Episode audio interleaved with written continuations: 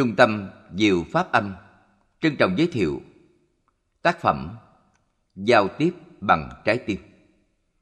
Tác giả Hòa Thượng Thích Thánh Nghiêm. Người dịch Thích Quang Định. Nhà xuất bản Lao động.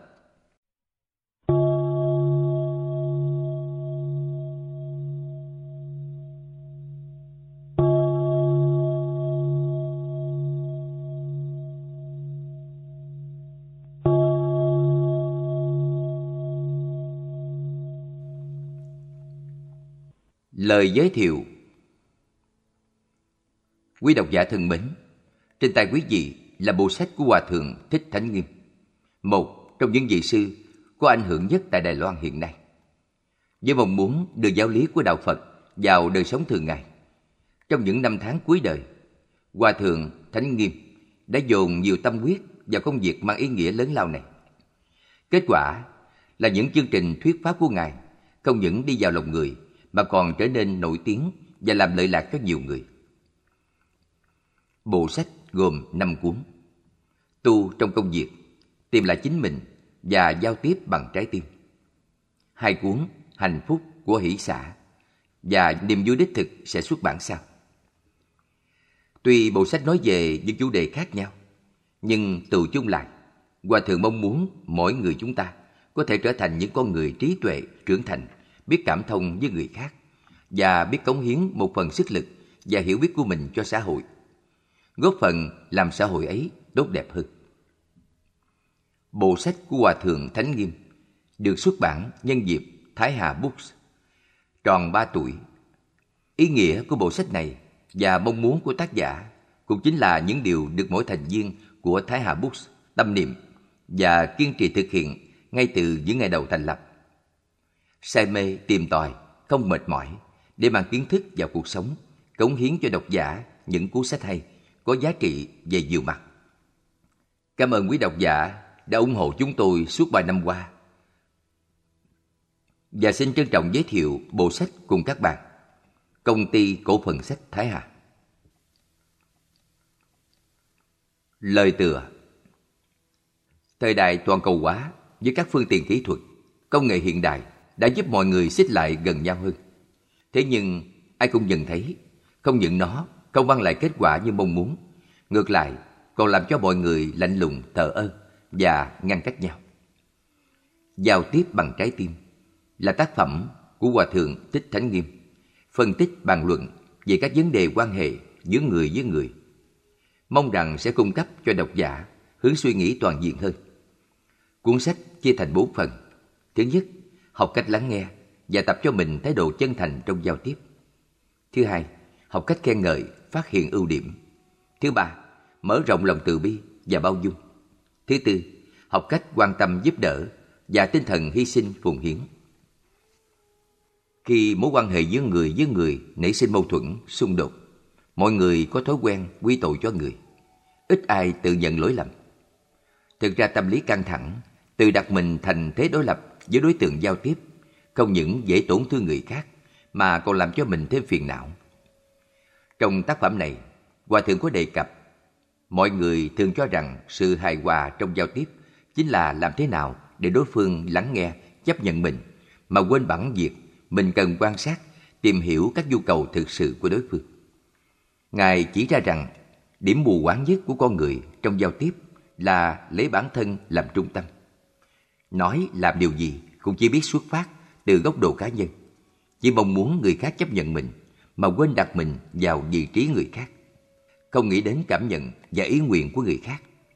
Biết đặt mình vào vị trí người khác, suy nghĩ hộ người khác chính là chìa khóa mở ra cánh cửa giao tiếp thành công.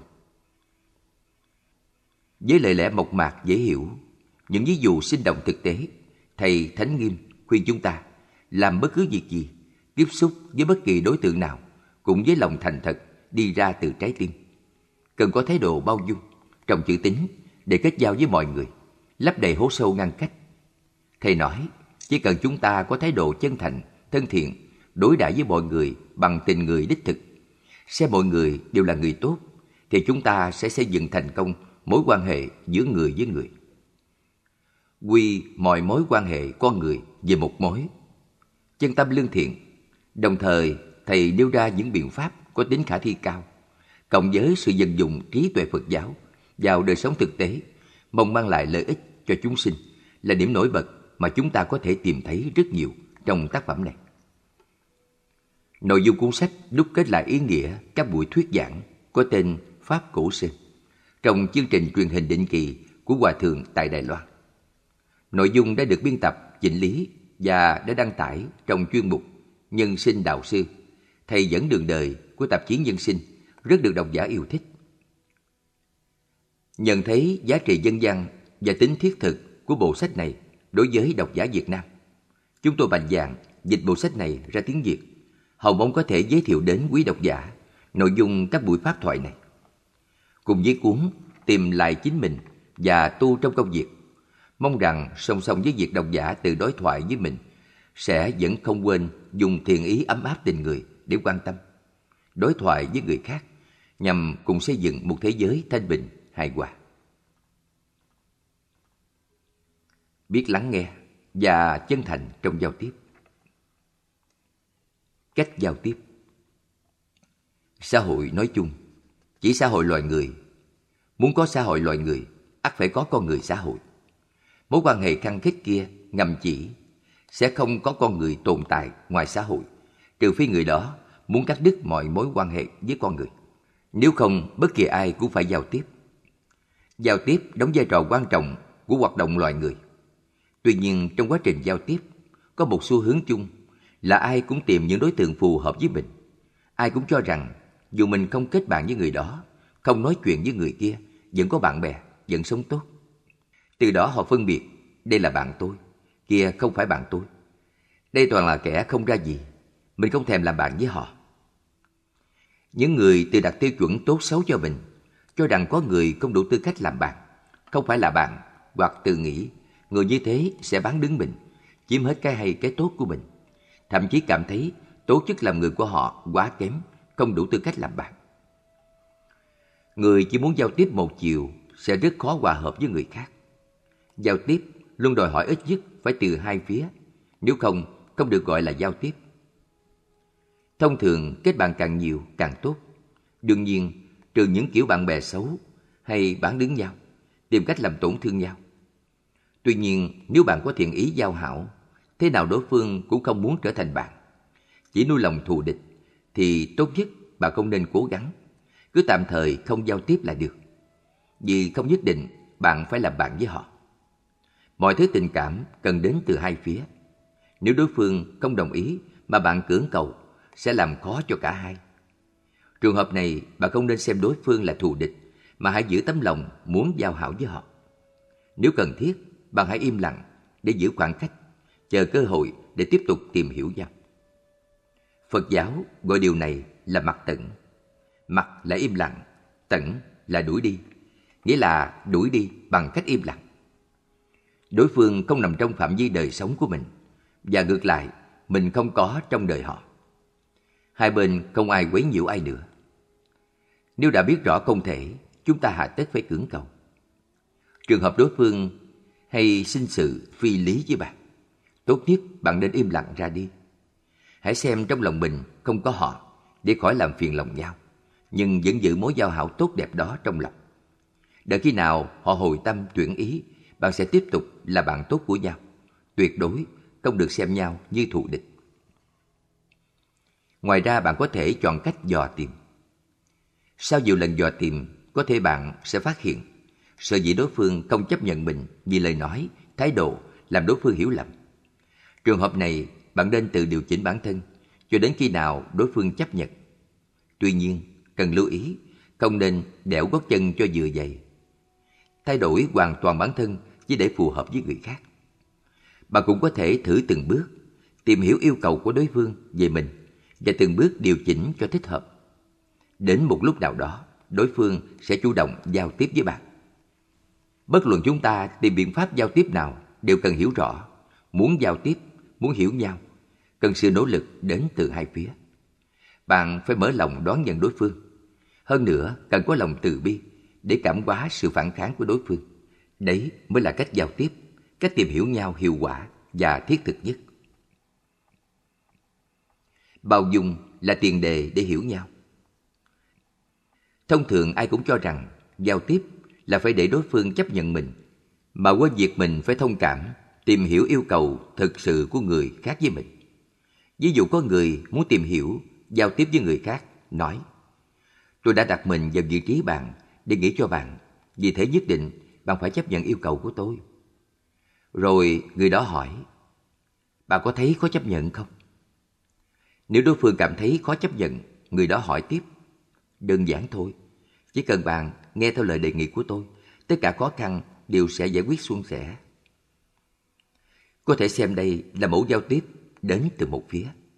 Hoàn toàn không phải là hiểu nhau. Giao tiếp thực sự đòi hỏi bạn phải tìm hiểu đối phương có khó khăn gì, cần giúp đỡ không? Sau đó bạn cố gắng giúp trong khả năng có thể.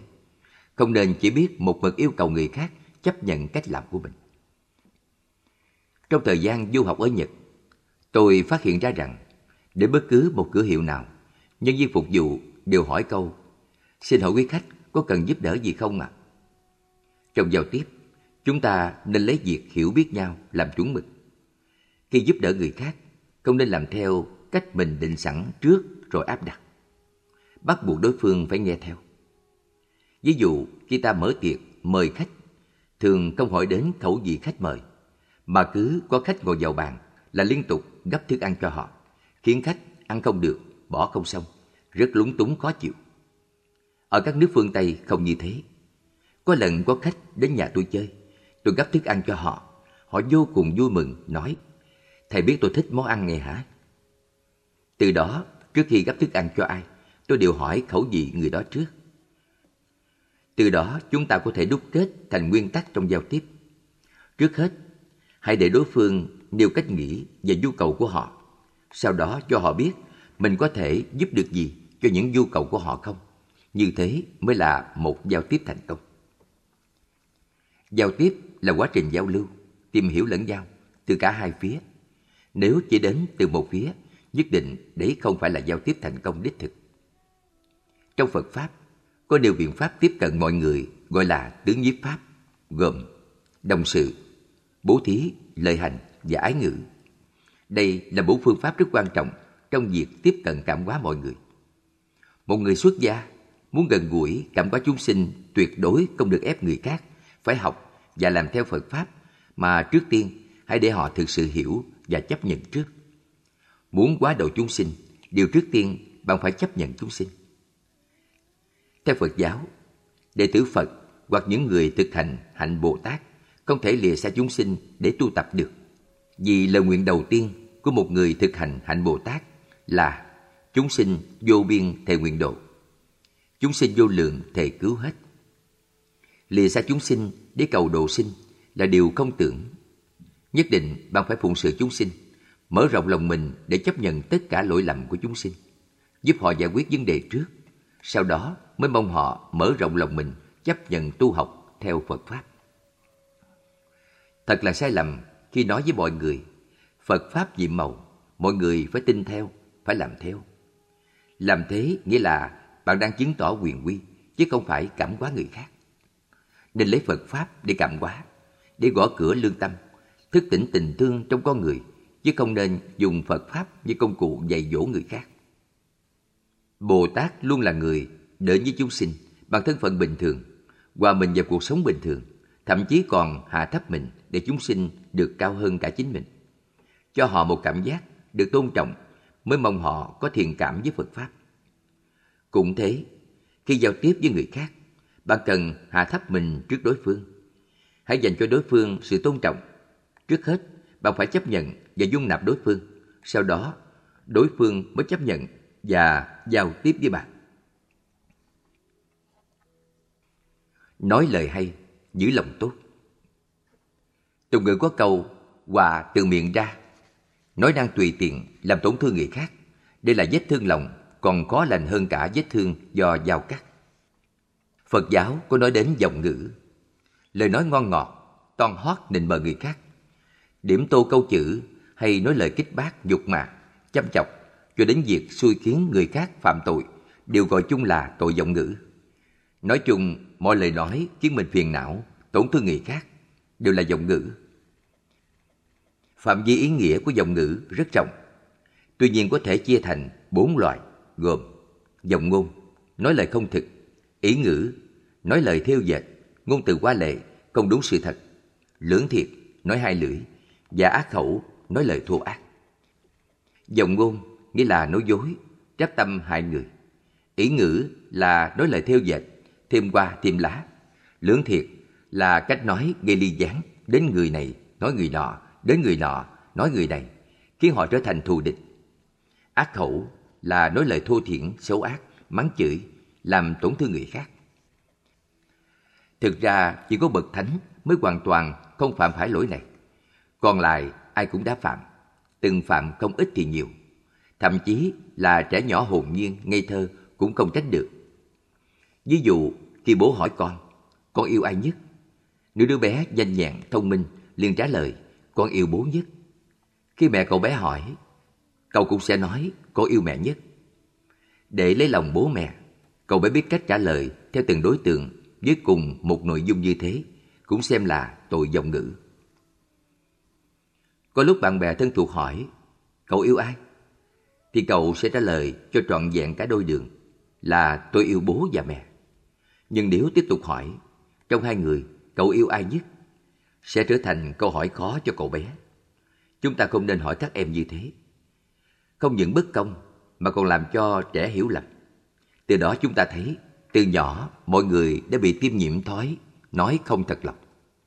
Tuy vô hại, nhưng khi lớn lên, nó kết hợp với tham muốn tư lợi, rất có thể thói quen xấu đó sẽ trở thành công cụ hỗ trợ đắc lực cho người đó phạm tội. Trong việc làm ăn kinh doanh, nhiều người cho rằng nếu không biết nói phô trương, khoe khoang về sản phẩm của mình thì sẽ khó bán. Nên họ thường giới thiệu như sản phẩm của công ty tôi đặt chất lượng lên hàng đầu, có thể bán lỗ hoặc ngang vốn để lấy chữ tín của khách hàng. Nếu không mua, nhất định bạn sẽ hối hận. Nhưng thực tế là họ tu lợi rất lớn. Đây là một trong những cách nói thiếu thành thực, bất chính, và đấy chính là giọng ngữ. Thật ra chỉ cần tiền ứng với hàng hóa là được. Làm ăn buôn bán không nhất thiết phải nói dối. Tôi có người bạn làm kinh doanh đã nhiều năm.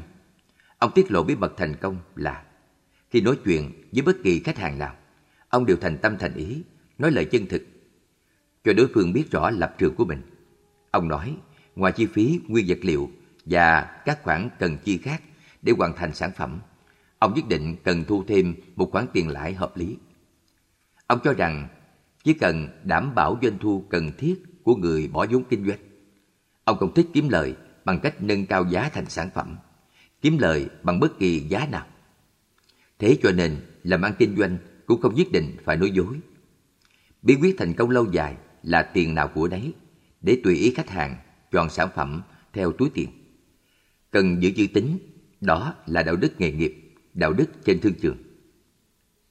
Trong cuộc sống hàng ngày, chúng ta không những cần thực hiện không nói dối, không nói lời theo dệt, không nói hai lưỡi, không nói lời thô ác, mà còn phải tập nói lời chân thật, nói lời tôn trọng, nói lời khuyến khích khen ngợi, nói lời an ủi người khác. Nếu bạn tình quá lời nói của mình, nhất định cuộc sống của bạn sẽ tránh được lời đồn đại thị phi.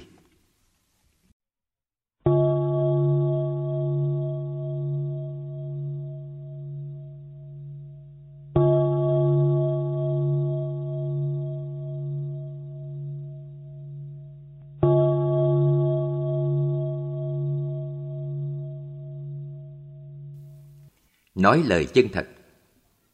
Có người nói, chúng ta đang sống trong thời đại làm việc công cộng nên thời gian tiếp xúc với mọi người ngắn ngủi chứ không còn như trong xã hội truyền thống có nhiều thời gian tìm hiểu mọi người xung quanh. Thế nên việc tự quảng cáo bản thân là điều cần thiết. Nghĩa là con người hiện đại cần thể hiện ưu điểm của mình cho người khác biết. Nếu điều kiện bản thân chưa tốt, cũng nên tự giới thiệu vài câu bóng loáng cho mình. Tuy nhiên, việc khoa trương, quên quan bản thân cũng là một loại giọng ngữ. Ví dụ quảng cáo sản phẩm là điều cần thiết trong việc quảng bá thương hiệu sản phẩm. Nội dung quảng cáo từng có chút khuếch đại giá trị sản phẩm, đấy là điều khó tránh. Nhưng tuyệt đối không được lợi dụng quảng cáo để lừa gạt khách hàng để mưu cầu kiếm lợi lớn. Nếu nội dung quảng cáo quá xa so với giá trị thực của sản phẩm, sau khi người tiêu dùng mua nhầm vài lần, họ sẽ tẩy chay mặt hàng đó, thậm chí còn kiện cáo đòi nhà sản xuất phải bồi thường thiệt hại. Hay trong khi đi xin việc cũng thế. Đi xin việc, người tìm việc thường phải gửi hồ sơ chứng minh điều kiện và năng lực của mình cho nhà tuyển dụng. Khi vượt qua lần tuyển đầu, người xin việc thường phải thông qua phỏng vấn công ty mới tuyển dụng. Vì thế, trong quá trình phỏng vấn, người xin việc thường tránh nhắc đến khuyết điểm, chỉ nói đến ưu điểm của mình như chăm chỉ, chân thật, có trách nhiệm. Nhưng bạn không nên tự khoe quá nhiều về mình, vì người phỏng vấn sẽ nhận ra được bạn là người thế nào trong quá trình hỏi bạn. Nếu khoe khoang bản thân quá mức, không những không có lợi mà rất dễ bị mất điểm, không mang lại kết quả như mong muốn. Có người mắc bệnh thích khoe năng lực, dù không có năng lực thật. Trường hợp này, bản thân người đó tuy không cố ý lừa ai, xem ra tưởng như vô hại, nhưng cũng bị quy vào tội giọng ngữ. Cho nên, khi phỏng vấn xin việc, bạn nên nói thật cho nhà tuyển dụng biết tôi có sở trường về mặt này và khuyết điểm về mặt kia, nhưng tôi sẽ cố gắng phát huy ưu điểm, bù đắp khuyết điểm. Như thế có lẽ người phỏng vấn sẽ có cảm tình với bạn, nhận thấy bạn là người hiểu bản thân, có thể cơ hội của bạn sẽ nhiều hơn. Người ta có câu, vàng thật không sợ lửa, hay giấy không gói được lửa. Sự thật thuyết phục hơn hùng biện. Trong xã hội, coi trọng sự minh bạch, công khai và đúng đắn về thông tin như hiện nay. Dù bạn có nói hay, có tài hùng biện thế nào đi nữa, cũng không thể thắng được sự thật. Chỉ cần trải qua một cuộc thử nghiệm thực tế, lời nói của bạn sẽ được chứng minh đúng sai lập tức. Vì thế, bạn hãy thận trọng trong lời nói. Hãy biết giữ giới, bất giọng ngữ. Lời hay chưa hẳn đã chiếm được lòng người. Ai cũng thích được tán dương, khen ngợi. Ai cũng thấy dễ chịu với những lời khen dù bản thân không đúng hoặc đúng rất ít với lời khen đó. Tuy nhiên có trường hợp mình nói lời an ủi, động viên người khác, nhưng vẫn thấy cảm giác là lạ, bất an, giống như mình đang nói dối. Để biết lời mình nói có phải đang phạm tội dòng ngữ không, chúng ta cần dựa vào tâm lý và động cơ của lời nói. Có người nói ngọt như rót mật vào tai, nhưng hàm ẩn chăm chọc nghĩa bai. Để đạt được mục đích, họ nói lời đường mật nhưng không thật tâm, âm mưu hiểm độc, đấy là sự dối mình dối người. Ngược lại, nếu đấy là lời nói xuất phát từ lòng chân thật sẽ khác. Ví dụ, một cô gái, nếu nhận xét khách quan, không đẹp, nhưng nếu ai đó ngưỡng mộ và theo đuổi sẽ nói, hôm nay em đẹp quá, thật lòng lẫy. Đấy là lời nói xuất phát từ lòng chân thật sẽ khiến người nghe cảm thấy dễ chịu, vui sướng, thì bất kỳ ai cũng thích nghe. Có lúc để xây dựng hàng gắn quan hệ với một người nào đó hoặc để gây sự chú ý của người nghe vì một mục tiêu gì đó mà nói lời ngọt ngào. Bản thân lời nói đó không sai. Trường hợp này chúng ta cần xem xét đến thái độ người nói.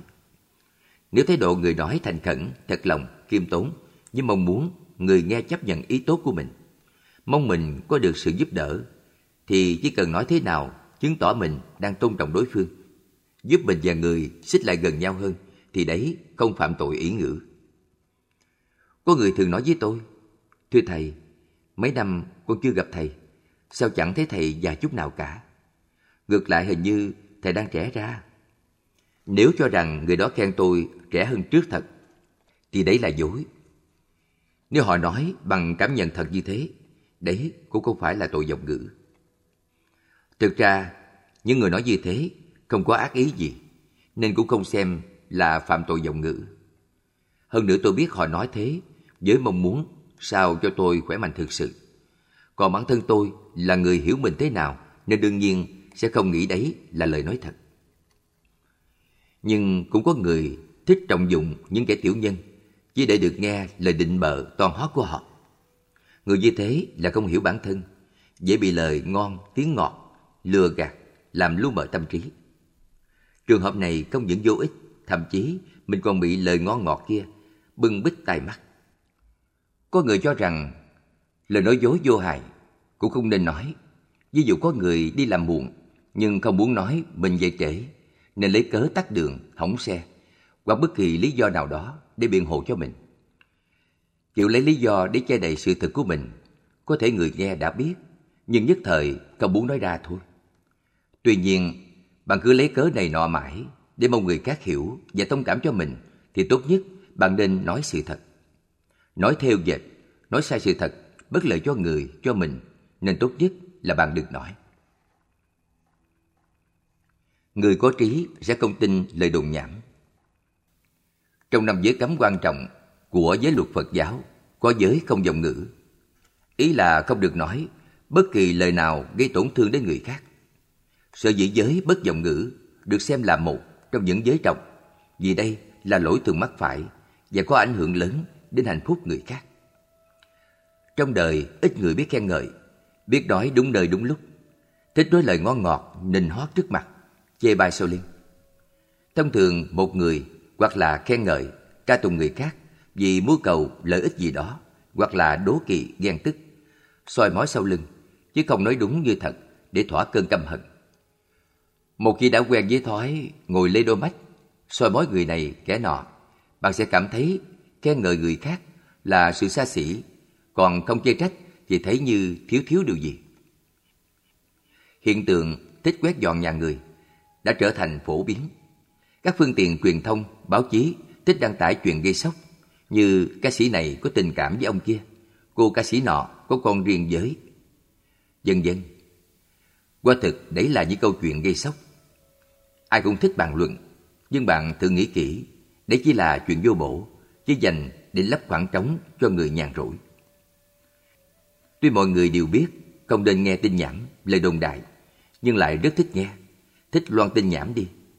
Ví dụ một người nói, đấy, tôi chỉ nghe phong phanh như thế, chứ chẳng biết đúng sai thế nào. Cậu không nên kể chuyện này cho người khác biết. Người kia nghe xong gật đầu đồng ý, nhưng lại âm thầm kể tiếp cho nhiều người khác rằng Tôi chỉ nghe thế, chưa biết có đúng không. Cậu không nên kể cho người khác. Cứ một truyền mười, mười truyền trăm, là đồn nhảm cứ thế lan đi. Có câu truyền hay thiên hạ chẳng màng, hung tin đồn nhảm khắp làng đều hay. Chính là vì điều này. Nếu việc tốt truyền đi còn khích lệ, an ủi được lòng người, ngược lại chuyện xấu đồn đi, đã không có gì hay, lại còn ảnh hưởng xấu đến người nghe. Trong khi đó, chuyện được coi là xấu kia, chưa hẳn đã là chuyện thực. Vì thế, trước khi kể lại những tin đồn kia, chúng ta cần nghĩ lại.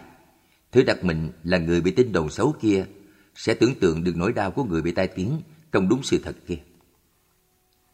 Chúng ta biết cách đặt mình vào vị trí của người bị hại bởi lời đồn nhảm chắc chắn sẽ không bao giờ thích mình trở thành một bác xích trong việc loan tin kia. Tin nhảm sẽ không lọt tai người hiểu biết.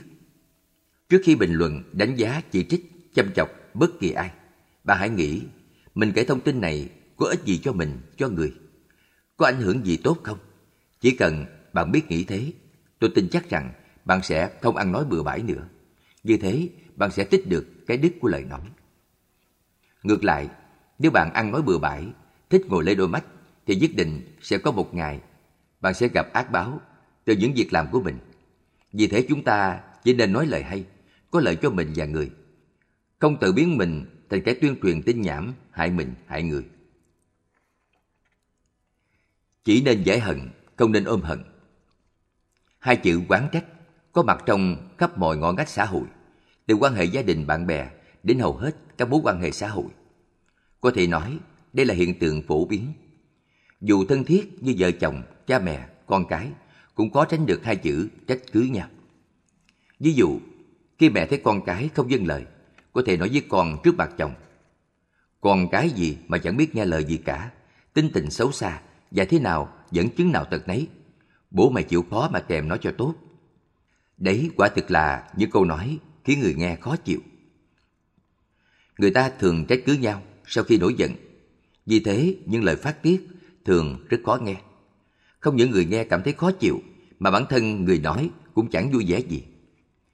Khi bạn bất mãn điều gì với người hoặc sự việc nào đó, bạn sẽ cảm thấy ấm ức, tức giận, oán hận, trách móc. Tuy nhiên, bạn cần hiểu rằng, người sống trong đời, mười việc, hết tám chín việc không như ý. Nếu bạn chỉ biết oán hận, trách móc, chỉ làm cho sự việc thêm rối lên, mà cũng chẳng giải quyết công việc êm đẹp. Khi nghe lời quán trách, mọi người thường nghĩ tôi đối xử tốt với nó thế mà chẳng hiểu sao nó thường không hài lòng về tôi. Vì tốt cho nó tôi mới làm thế. Không những không được lời cảm ơn, ngược lại còn bị chê trách. Thật là làm ơn mắc quán. Cái nghĩ vấn đề như vậy chỉ làm bạn thêm bực tức. Nếu bạn xem quán hờn trách móc là hiện tượng phổ biến, bình thường thì người bị quán sẽ không thấy đau khổ.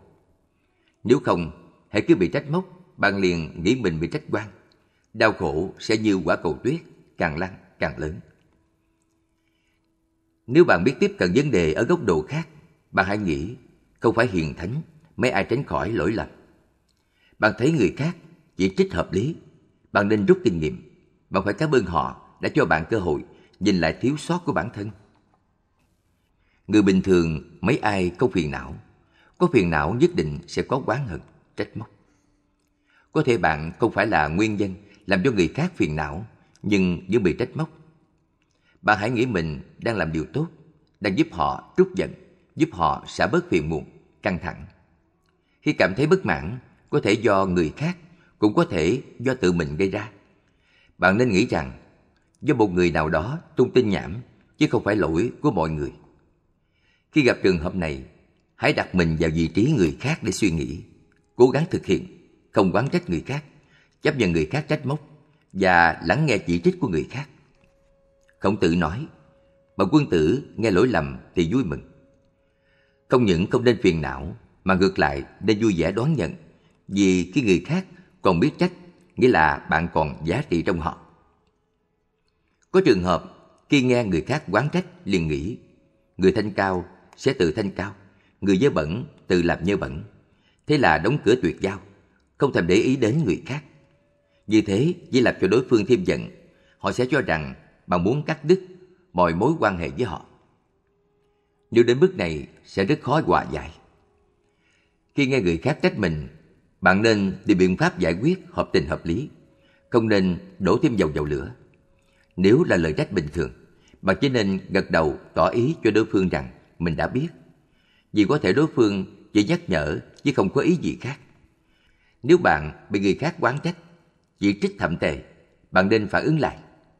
Trường hợp đối phương hiểu lầm, bạn nhất định phải tìm cách giải thích cho họ biết. Nếu đối phương trách vì bạn không làm như họ mong đợi, thì hãy nói với họ rằng bạn sẽ cố gắng sửa sai trong lần sau. Nếu đối phương vẫn thấy không hài lòng, bạn cứ nói thật là mình đã cố hết sức để đối phương thông cảm. Nếu ai cũng biết dùng thái độ bình thản để đón nhận những lời chỉ trích và tìm cách giải quyết thỏa đáng, thì sẽ trưởng thành hơn sau những lời chỉ trích đó. Nói dối nhưng vô hại, có nên nói. Trong cuộc sống, có lúc chúng ta không thể không nói dối. Ví dụ, khi mẹ mắc chứng nan y, sợ nói thật sẽ gây sốc, làm suy sụp tinh thần. Chúng ta có thể nói, mẹ chỉ bị bệnh nhẹ thôi, uống thuốc nghỉ ngơi vài hôm sẽ khỏi ngay. Trong cuộc sống, có lúc chúng ta sẽ gặp trường hợp như thế. Vậy, đây có bị xếp vào tội giọng ngữ?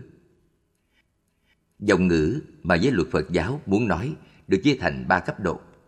Đại giọng ngữ, tiểu giọng ngữ và phương tiện dòng ngữ. Trong đó, tội đại dòng ngữ như mình chưa từng chứng ngộ, lại tự cho mình đã chứng, chưa thành Phật, nhưng tự cho mình đã thành Phật, không thấy Phật, Bồ Tát, nhưng lại nói đã tận mắt thấy.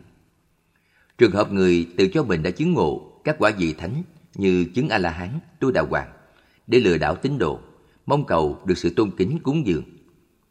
Tự xưng mình là quá thân của Phật, của Đại Bồ Tát, sẽ mang tội rất nặng, được xếp vào loại cực trọng tội, tội nặng nhất. Ngoài tội đại dòng ngữ trên, đều thuộc tội tiểu dòng ngữ, bao gồm các tội mình chưa từng thấy, nghe, biết, lại nói mình đã thấy, đã nghe, đã biết. Loại dòng ngữ này có thể lợi mình, nhưng hai người cũng có thể hại cả hai. Phương tiện dòng ngữ chỉ lời nói dối vô hại. Nói dối không có hại cho mình, vô hại đối với mọi người. Thậm chí lời nói dối đó còn có lợi cho người nghe nữa. Như trường hợp nói dối với người bệnh trên. Chỉ cần bạn không nói khoác, quá xa thực tế là có thể chấp nhận được. Có lúc chúng ta cần sử dụng phương tiện dòng ngữ. Ví dụ có người vào nhà bạn trốn kẻ xấu truy sát. Để cứu người, bạn phải nói dối. Tôi chưa từng thấy người đó qua đây. Giả sử kẻ xấu truy hỏi, tôi vừa thấy người đó vào đây mà, thì bạn phải cẩn thận, nghĩ cách nói dối để cứu người. Nếu nói thật, sẽ gây mất thiện cảm trong giao tiếp. Bạn nên lựa lời nói dối vô hại, miễn là không gây tổn thương cho người khác. Khi nói, bạn cần nắm bắt thời cơ, xem nói khi nào tốt nhất, có hiệu quả nhất, có ích nhất. Có trường hợp, cơ hội nói chỉ đến một lần. Nếu không nói, sẽ mãi mãi không nói được. Đối phương sẽ hiểu lầm họ làm như thế là đúng.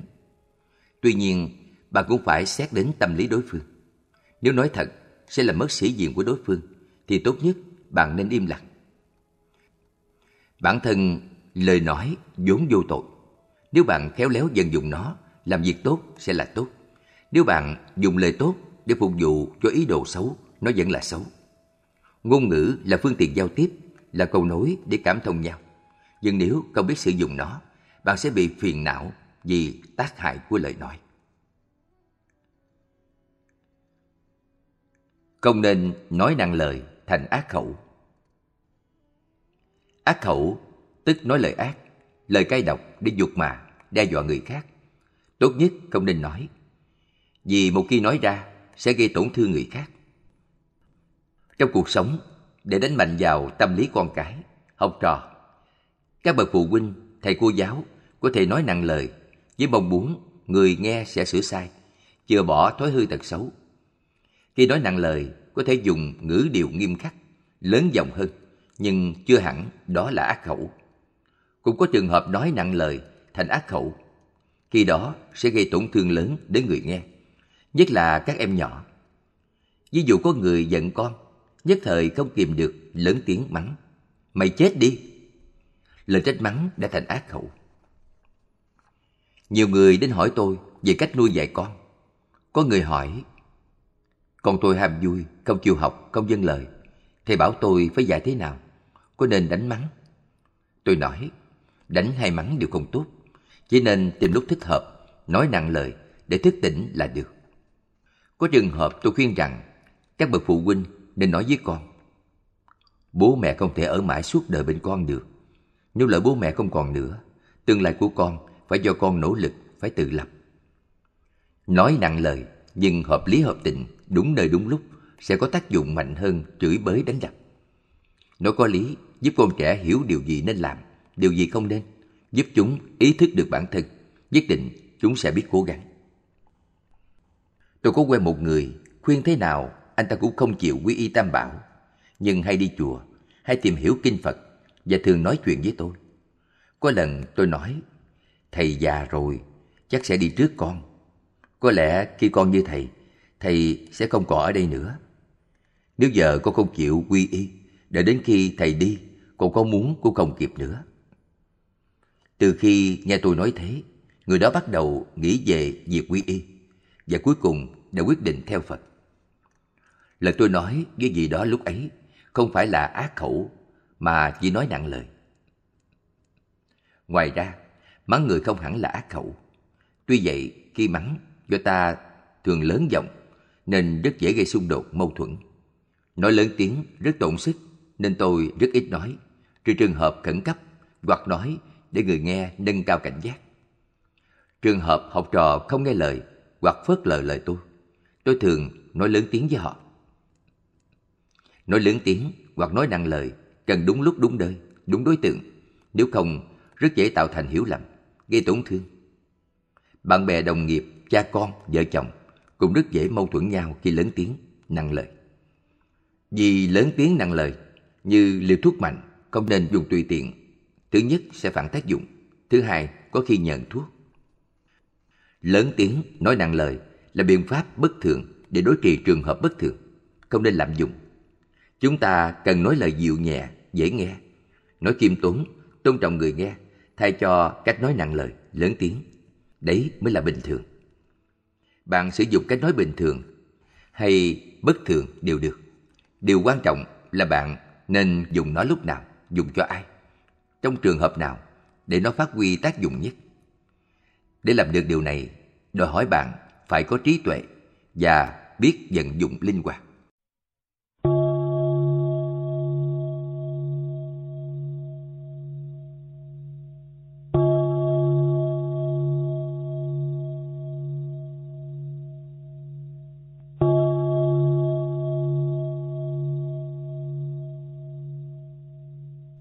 Học cách khen ngợi.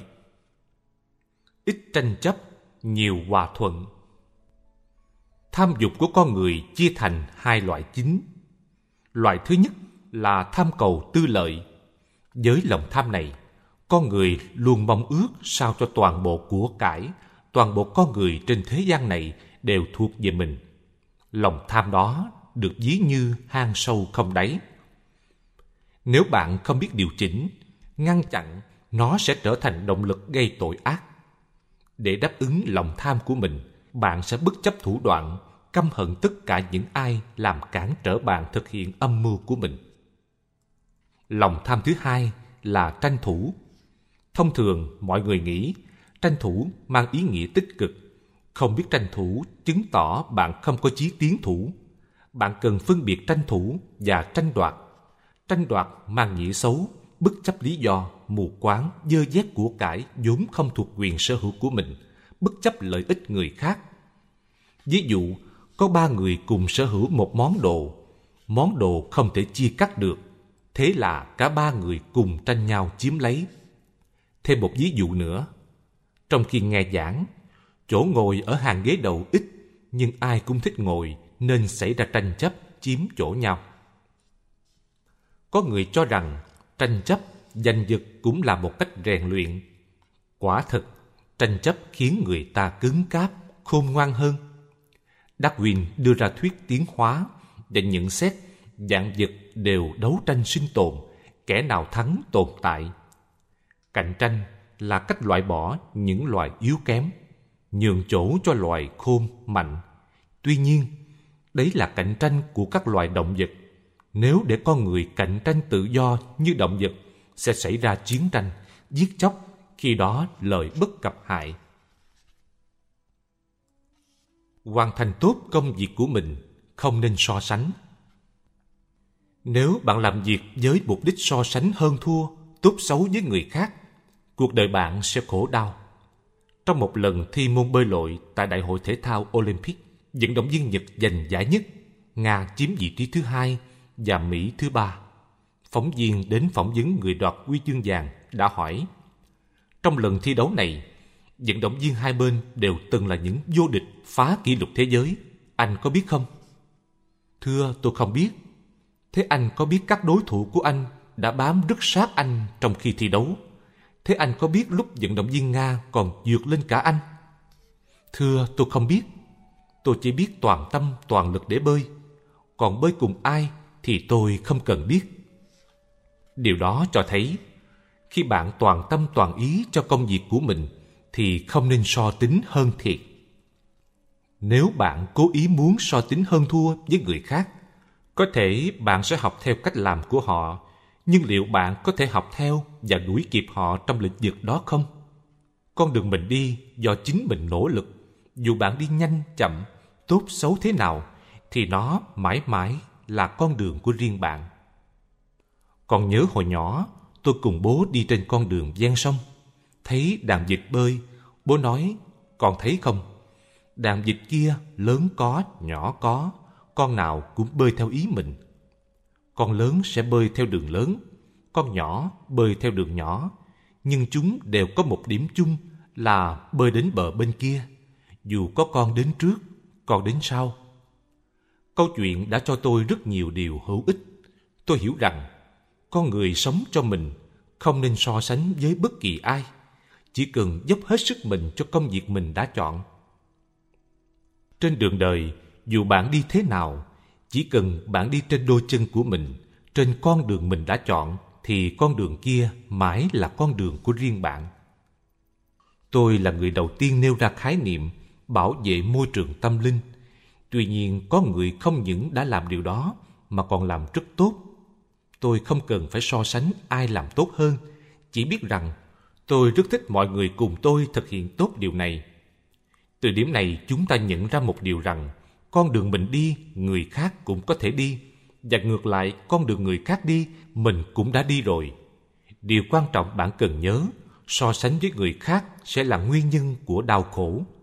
Tận lực tận tâm với công việc là thái độ làm việc tốt nhất. Tuy nhiên so sánh không hẳn là điều không tốt ví dụ chúng sinh thấy Phật đã thành Phật hoặc một người nào đó tu hành gặt hái nhiều thành quả tốt đẹp. Họ có đủ trí tuệ và từ bi. Nhìn lại bản thân chúng ta chưa làm được điều gì có ích cho mình, cho người. Chúng ta thấy hổ thẹn mà tự phát nguyện nỗ lực tinh tấn. Theo tinh thần đó, chúng ta nên có thái độ học hỏi, kiến hiền tư tệ. Ngoài ra, Phật Pháp còn nói đến tứ chính cần. Tứ chính cần trong 37 phẩm trợ đạo giúp chúng ta phát huy ưu điểm của so sánh trong quá trình tu tập. Khi nghe người khác nói vị kia tu hành tốt, người kia có kiến thức uyên thâm, thì chúng ta không nên khởi tâm so tính hơn thua, đố kỵ, mà nên thấy xấu hổ vì mình không bằng họ để giúp mình cố gắng hơn. Trong tác phẩm Khuyên nhau tu hành của các đệ tử Hội Pháp Cổ Sơn có câu Tốt nhất hãy tận tâm tận lực, không nên so sánh anh ít tôi nhiều. Ý muốn nói, bạn hãy làm tốt công việc của bạn, không nên so sánh với tôi. Nếu không, bạn không những làm tổn thương người khác, mà bản thân bạn cũng thành người bị hại. Học cách tha thứ và khoan dung Có nữ Phật tử viết thư hỏi tôi về việc cô ấy đã nhất thời nóng giận, nói năng không kiểm soát, làm tổn thương, gây bất hòa với người bạn thân. Dù cô đã thật lòng xin lỗi, nhưng người kia vẫn không thứ lỗi. Cô hỏi, Thưa Thầy, một khi phạm lầm lỗi, thì nên làm gì để được người khác tha thứ? Và làm thế nào để học cách tha thứ người khác? Người Trung Quốc có câu, quả tùng khẩu xuất, bệnh tùng khẩu nhập lời nói là phương tiện giao tiếp. Tuy nhiên, nếu không thận trọng lời ăn tiếng nói, nhỏ thì gây bất hòa, khiến bản thân trở thành thù địch. Lớn có thể làm tổn thương cả một người, thậm chí cả xã hội. Người xưa có câu, nhất ngôn khả dĩ hưng ban, nhất ngôn khả dĩ tán ban. Lời nói là con dao hai lưỡi. Nó làm lợi thì cũng đủ khả năng làm hại Thế nên chúng ta phải cẩn thận trong từng lời nói, giữ lại cho mình một ít những gì mình muốn nói hết với người khác. Không nên nghĩ đến đâu, nói đến đó. Ngồi lê đôi mắt, trách lỗi lầm của người khác là thói quen xấu. Nên dành thời gian nhàn rỗi để nghĩ về những gì mình nói, mình làm, xem có đúng không. Không nên chỉ biết trách người. Nói không đúng lúc đúng nơi, nói không chọn lời có thể gây bức hòa, trở mặt thành thù, ân nhân thành quan gia, thậm chí còn làm người nghe phủ nhận hết tấm lòng tốt của mình đối với họ trước đây. Vị phật tử đó đã nói lỡ lời, làm người khác tức giận, đã thật lòng xin lỗi, nhưng vẫn không được tha thứ, vậy chỉ còn cách chờ thời gian làm phai mờ dần, không nên nóng vội.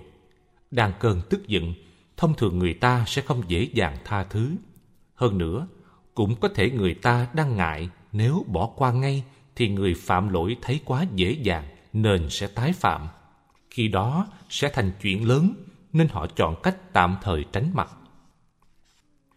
Chúng ta thường nghe người ta nói, xa tiểu nhân gần quân tử tức nên tránh xa người xấu, gần gũi người tốt mình đã từng lỡ lời, nghĩa là mình từng làm kẻ tiểu nhân, nên đương nhiên người khác sẽ lánh xa đấy được xem là quả báo nhãn tiền Mỗi khi như thế, chúng ta phải thành thật sám hối, hứa với bản thân sẽ không nói lời làm tổn thương người khác nữa, chỉ nên nói những lời động viên, an ủi.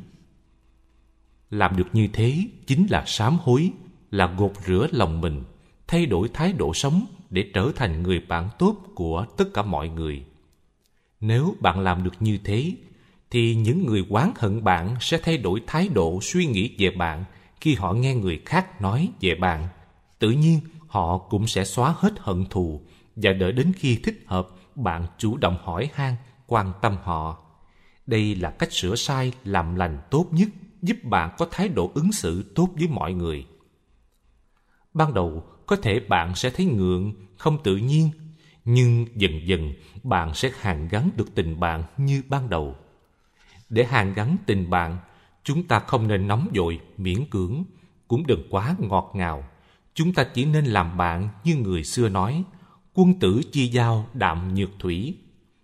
Với bạn bè, những lúc đáng khen chúng ta khen những lúc cần an ủi chúng ta an ủi hãy để lời nói mình có giá trị không thừa thải những lúc bạn bè không có việc gì mình ít gặp những lúc có việc mình chủ động đến giúp đỡ như thế chắc chắn tình bạn sẽ bền lâu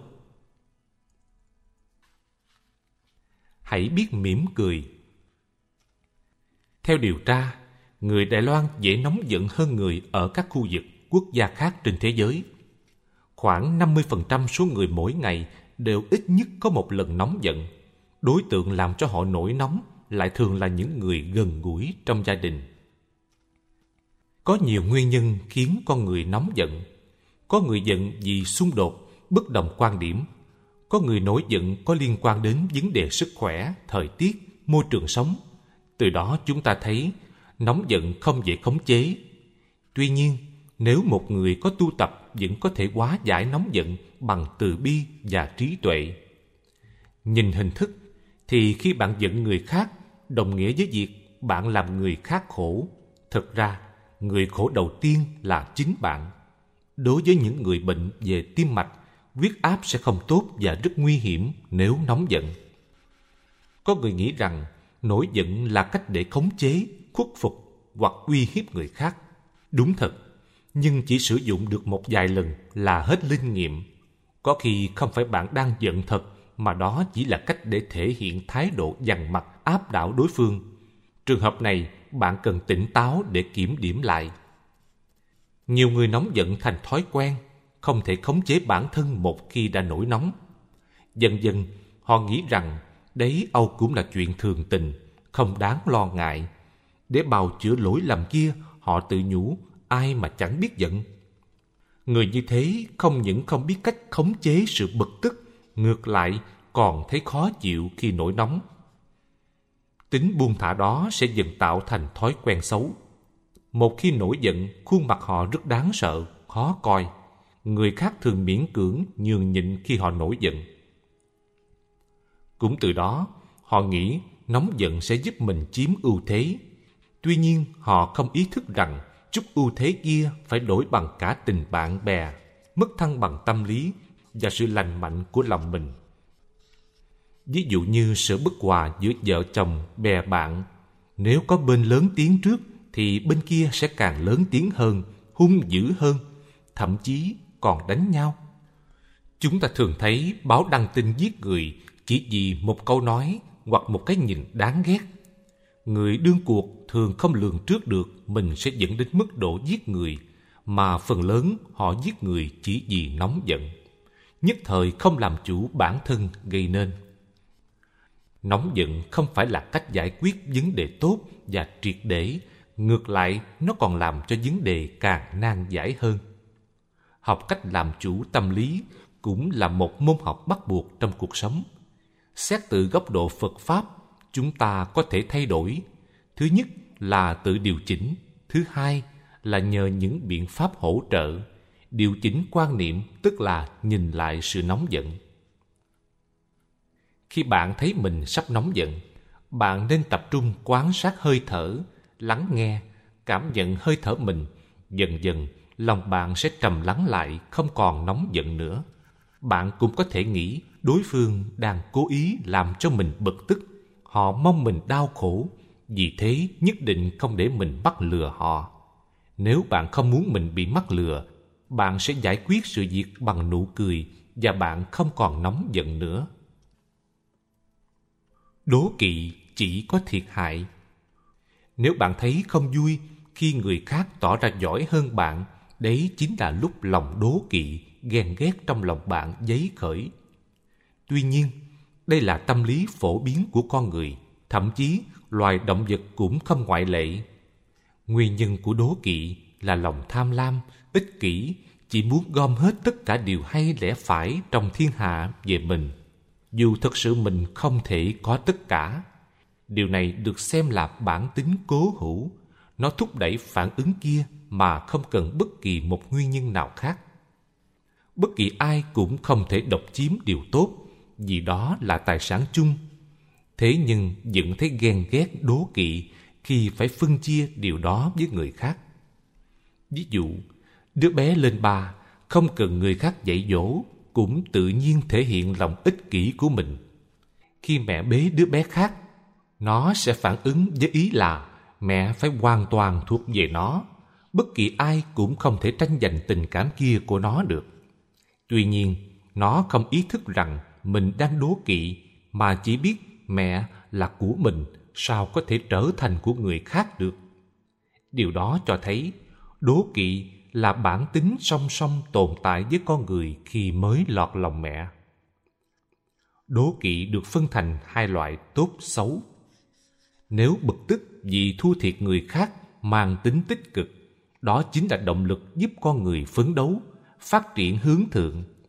Khi bạn ghen tức vì người khác có kiến thức nhiều hơn bạn, tốt hơn bạn, bạn cảm thấy mình không bằng người khác, bạn sẽ dốc hết toàn lực để hoàn thiện bản thân tìm cách giúp mình vượt lên người khác. Như thế cảm giác này mang tính tích cực, có ích cho sự phát triển của con người. Tuy nhiên, rất ít người tận dụng được lòng đố kỵ này. Họ chỉ biết tìm mọi thủ đoạn nhằm ngăn chặn, gây bất lợi cho người khác. Tục ngữ có câu, con gà tức nhào tiếng gáy, đố kỵ là ngọn lửa, là phiền não thiêu rụi hạnh phúc, chỉ còn lại tro tàn của đau khổ khi lòng bạn nghĩ tại sao người ta có thể mình lại không thể thì lúc đó lòng bạn nhen nhúm ý nghĩ làm tổn thương chèn ép người khác nếu bạn làm thế vẫn không có được những gì mình theo đuổi thì lòng đố kỵ kia sẽ lớn dần thành sự thù hận đây quả là một kiểu tâm lý rất đáng sợ của con người thực ra đố kỵ với người khác là điều không nên vì người đau khổ không chỉ có mình bạn mà một khi đối phương nhận thấy bạn đang đố kỵ, ghen tức với họ, họ sẽ tìm cách tránh xa bạn. Bạn sẽ bị cô lập dần trong xã hội. Bạn có thể che đậy hình thức bằng áo quần đẹp, nhưng bạn không thể che đậy được lòng xấu xa của mình. Khi lòng đố kỵ khởi lên như đám mây đen che khuất mặt trời lương tri, thì dù bạn có trang điểm thế nào cũng không thể thoát được bóng đen kia. Một khi lòng bạn khúc mắc, thiên lệch thì thế giới mà bạn thấy cũng bị thiên lệch khúc mắc theo. Một khi sự thật bị lòng đố kỵ che khuất thì bạn không thể xử lý tình huống chính xác được. Vì thế, khi chúng ta thấy người khác giỏi hơn mình, tốt hơn mình, bạn hãy mở rộng cõi lòng để học hỏi và xem việc người khác làm được cũng như chính bản thân bạn làm được. Đấy chính là hạnh tùy hỷ của Bồ Tát Phổ Hiền.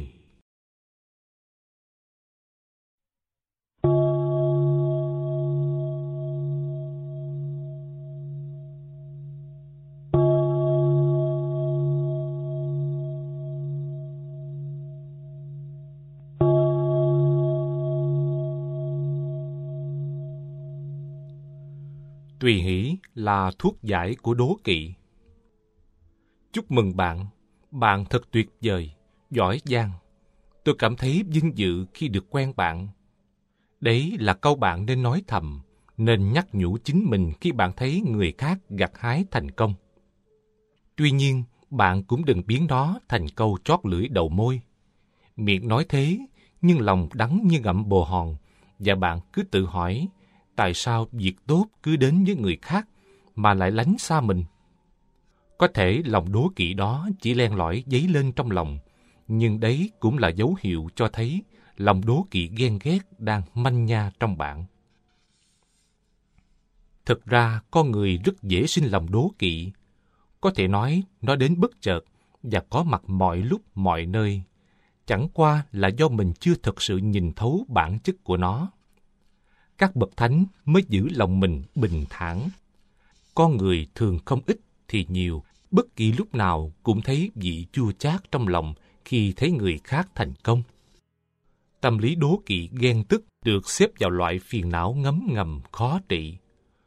Có người hiểu rất rõ rằng có thể suốt đời cũng không thể gặt hái được thành quả tốt đẹp như họ, nhưng vẫn không chịu. Nó có gì là ghê gớm lắm đâu. Chẳng qua nó gặp may, có quan hệ tốt. Từ nhỏ nó đã được bố mẹ toàn tâm toàn lực bồi dưỡng, xây đắp. Những gì mình chưa thể hoặc không thể có được thì luôn luôn cảm thấy bất an, không cam tâm chút nào, đấy chính là đố kỵ.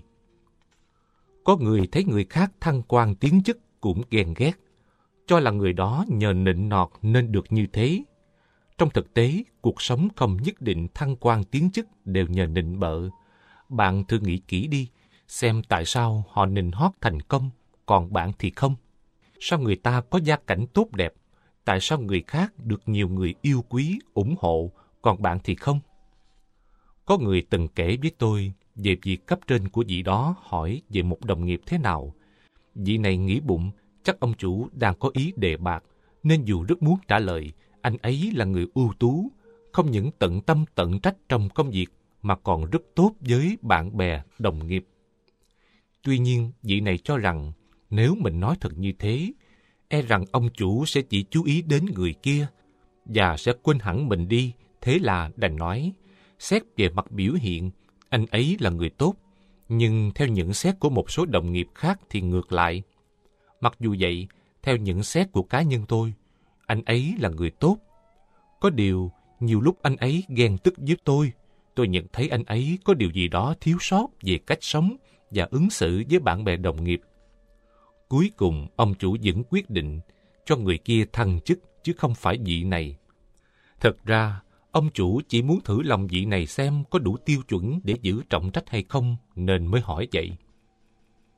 Nếu lúc đó, vị này lòng dạ quảng đại, biết cách phát hiện ưu điểm và khen ngợi người khác, thì người thăng chức có lẽ không phải người kia mà chính là vị này. Nhưng qua cách trả lời cho thấy, vị này lòng dạ hẹp hòi, không đủ tư cách giữ trọng trách. Từ đó chúng ta thấy lòng đố kỵ, ghen tức đã đánh mất cơ hội cho vị này. Khi bạn thấy lòng đố kỵ trong mình nổi dậy, bạn cần đề cao cảnh giác, lập tức nghĩ đến hạnh tùy hỷ.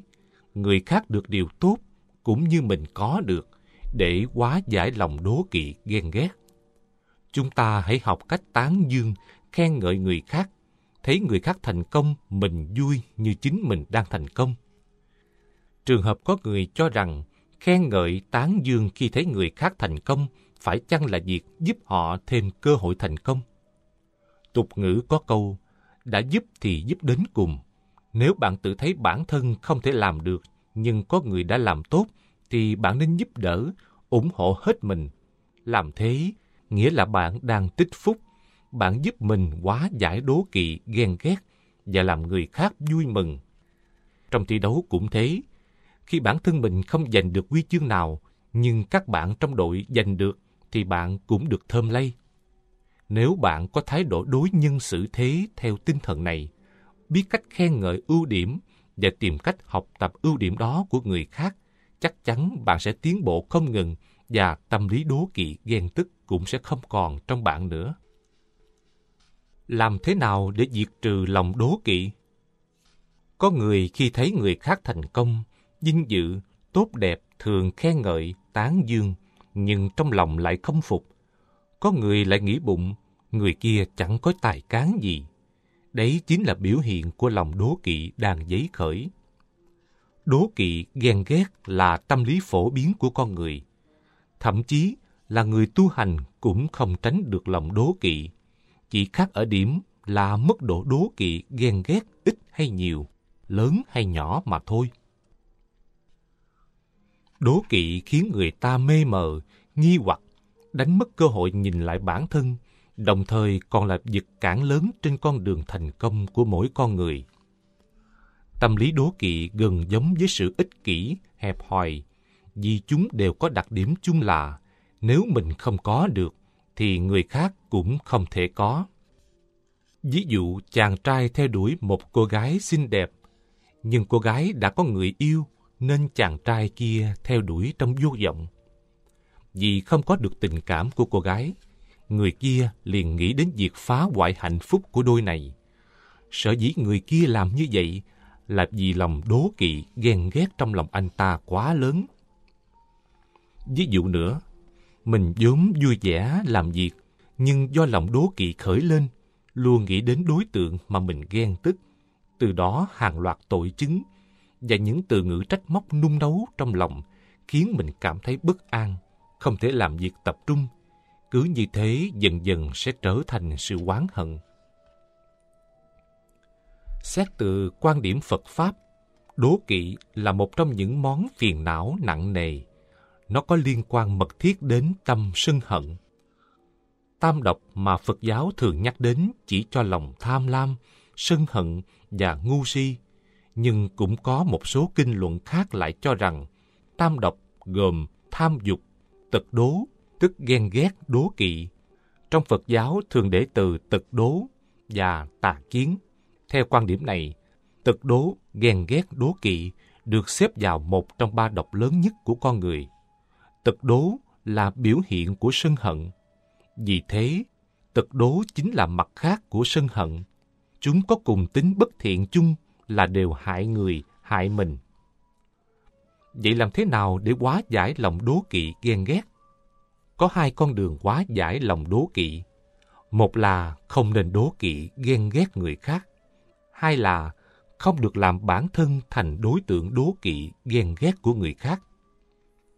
Phương pháp hóa giải đố kỵ hữu hiệu nhất là thực hiện hạnh nguyện thứ năm trong mười nguyện lớn của Bồ Tát Phổ Hiền là tùy hỷ công đức. Công đức có được nhờ sự tán thán, vui vẻ như chính bản thân mình có được khi thấy người khác thành công.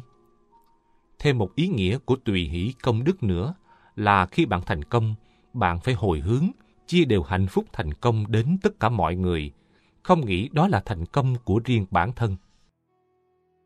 Có lần trong lễ tuyên dương, trao giải thưởng Ái Tâm Tình Thương cho 10 gương mặt tiêu biểu về sự nghiệp từ thiện xã hội. Trong đó có tôi. Tôi đã thay mặt những người còn lại phát biểu cảm tưởng với ý rằng tôi được tuyên dương và những giải thưởng ái tâm không có nghĩa là trong xã hội chỉ có 10 người có tình thương, 10 người làm từ thiện, mà chúng tôi chỉ là những người đại diện cho tất cả những người làm sự nghiệp từ thiện trong xã hội. Hơn nữa, chúng tôi chỉ là người may mắn được người khác đề cử nhận giải mà thôi. Thực ra còn có nhiều người âm thầm cống hiến, họ vĩ đại và đáng được biểu dương hơn chúng tôi nhiều. Giả lại, đây là giải thưởng không dành riêng cho mỗi cá nhân tôi, mà là giải thưởng chung cho sự cống hiến, nỗ lực của tín chúng Bồ Tát và nghĩa công Bồ Tát trong hội Pháp Cổ Sơn. Vì thế, khi thấy tôi nhận giải thưởng này, mọi người không khởi tâm đố kỵ, vì đây là sự nghiệp chung của mọi người, chứ chẳng phải của cá nhân tôi. Giải thưởng này có ý nghĩa khích lệ động viên tất cả mọi người hãy làm điều thiện, cống hiến sức mình cho xã hội. Khi làm được một việc gì đó thành công, chúng ta không nên có tâm lý kiêu căng, thấy mình vĩ đại. Vì một khi bạn khởi tâm nghĩ rằng đây là điều vinh dự, đáng được tự hào, thì sẽ gây tâm lý đố kỵ, ghen ghét của người khác. Bạn làm việc với sự khiêm tốn, lễ độ, sẽ giúp người khác không khởi tâm đố kỵ với bạn. Nên gieo ân, không nên kết oán. Tâm oán hận đố kỵ đều liên quan mật thiết đến tâm sân hận, tuy nhiên giữa chúng vẫn có nhiều điều khác biệt. Đố kỵ là tâm lý ghen tức, không thích người khác có được những gì mà mình nghĩ. Cái đó đáng lẽ phải là của mình. Nói chung, đố kỵ là không thích người khác có điều tốt. Ví dụ khi bạn thấy người khác có xe hơi, có nhà đẹp, trong khi mình không có, bạn sẽ ghen ăn tức ở, đâm bị thọc, chọc bị gạo để thỏa lòng ghen tức. Còn oán hận là cảm giác bất công vì những gì mình nhận được quá bọt bèo so với những gì mình đã bỏ ra. Ví dụ, khi bạn thấy người khác dùng tiền có thể đẻ ra tiền, họ kiếm tiền rất dễ, rất nhiều trong một thời gian rất ngắn. Trong khi đó, bạn phải dứt giả, khó nhọc mới kiếm được một ít tiền. Đây là điều mà hầu hết mọi người đều cảm thấy bất công, cảm thấy mình bị ấm ức. Tâm lý oán hận bắt nguồn từ những suy nghĩ như thế.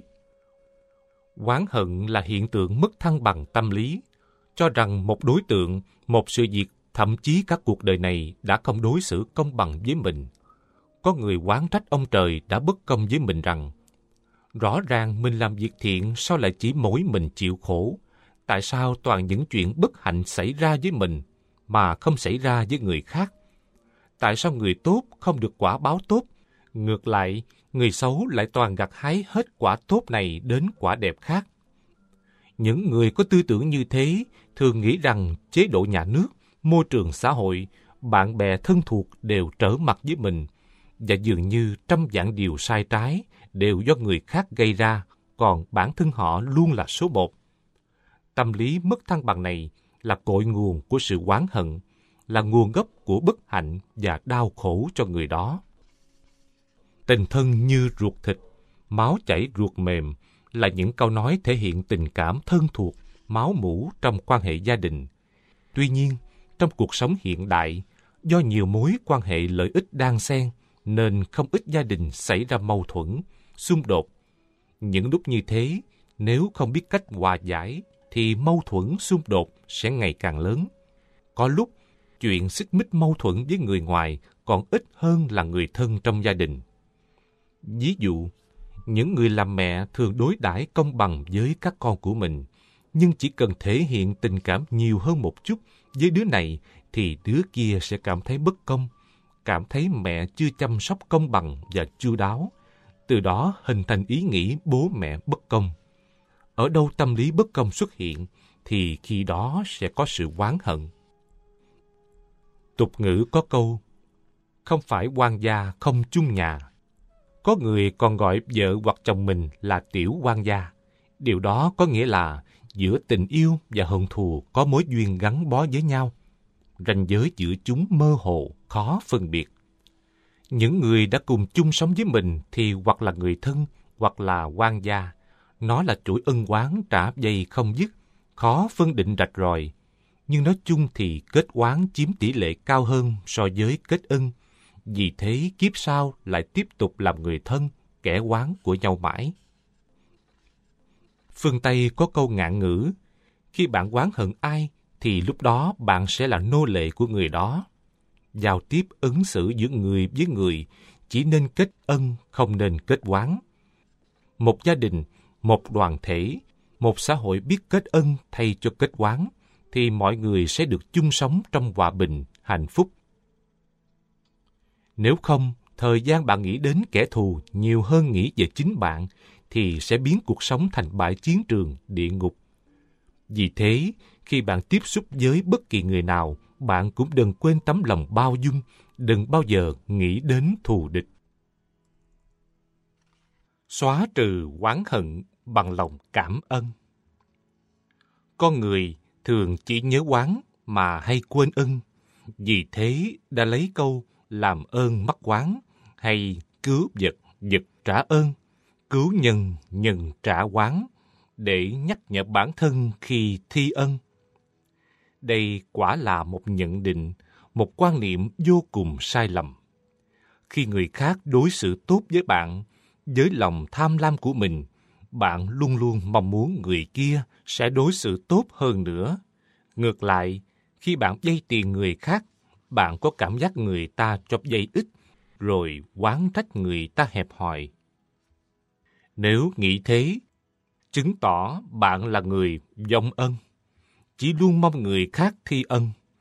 Người có suy nghĩ như thế luôn cho rằng việc người khác thi ân giúp đỡ mình toàn là việc nên làm. Bố mẹ, anh chị em tốt với bạn là điều hiển nhiên, thậm chí còn cho rằng mình đã giúp người khác vui khi mình trở thành đối tượng cho họ quan tâm giúp đỡ. Một khi quen với cách nghĩ đó, bạn sẽ thấy oán hận người khác nếu họ không quan tâm đến bạn. Người dông ân thường oán hận tất cả mọi người, mọi việc. Ngày trời nắng họ trách. Sao trời nóng quá vậy? Muốn thiêu chết con người hay sao mà không chịu mưa? Khi trời mưa lại trách. Trời sao mưa mãi, mưa hoài không chịu tạnh cho ấm áp. Nếu thời tiết bốn mùa ấm áp, tươi đẹp như mùa xuân, cũng trách. Trời gì mà mùa nào như mùa nấy, chẳng phân biệt xuân hạ thu đông gì cả. Với họ, từ môi trường tự nhiên đến con người, chẳng có gì để họ phải cảm ơn cả.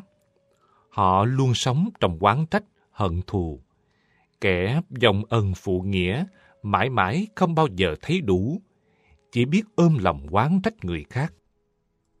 Chính vì thế, chúng ta cần chế ngự tâm oán hận. Một khi thấy mình oán hận, hãy nghĩ cách hóa giải, như thế mới tránh ảnh hưởng xấu cho mình. Cách hóa giải hận thù tốt nhất là hãy nuôi dưỡng lòng tri ân đối với mọi người, mọi việc. Con người không thể sống tách rời khỏi quần thể xã hội. Muôn sự, muôn vật đều là ân nhân của chúng ta.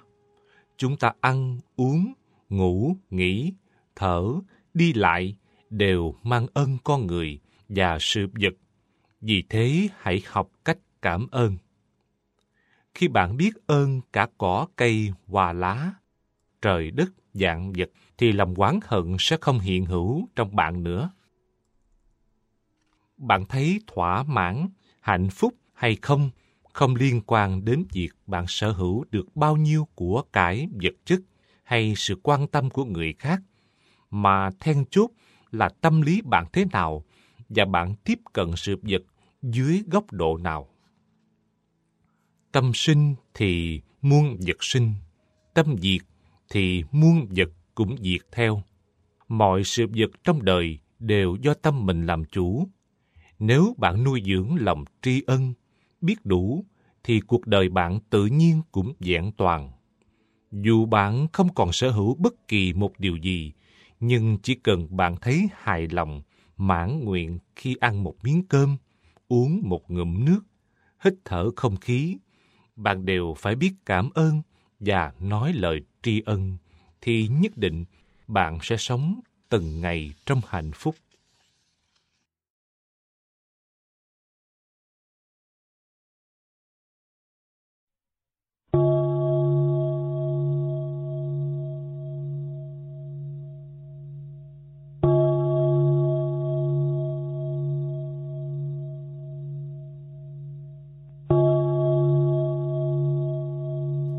Học tập từ bi và bao dung.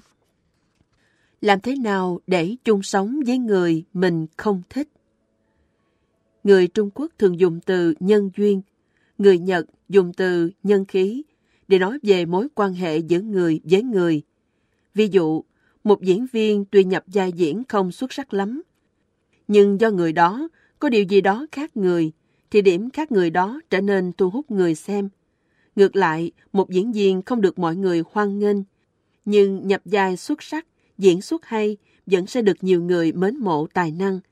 Đây chính là hai cách làm quen với người khác của hai kiểu người vừa nêu. Cuối cùng, họ đều được lòng người.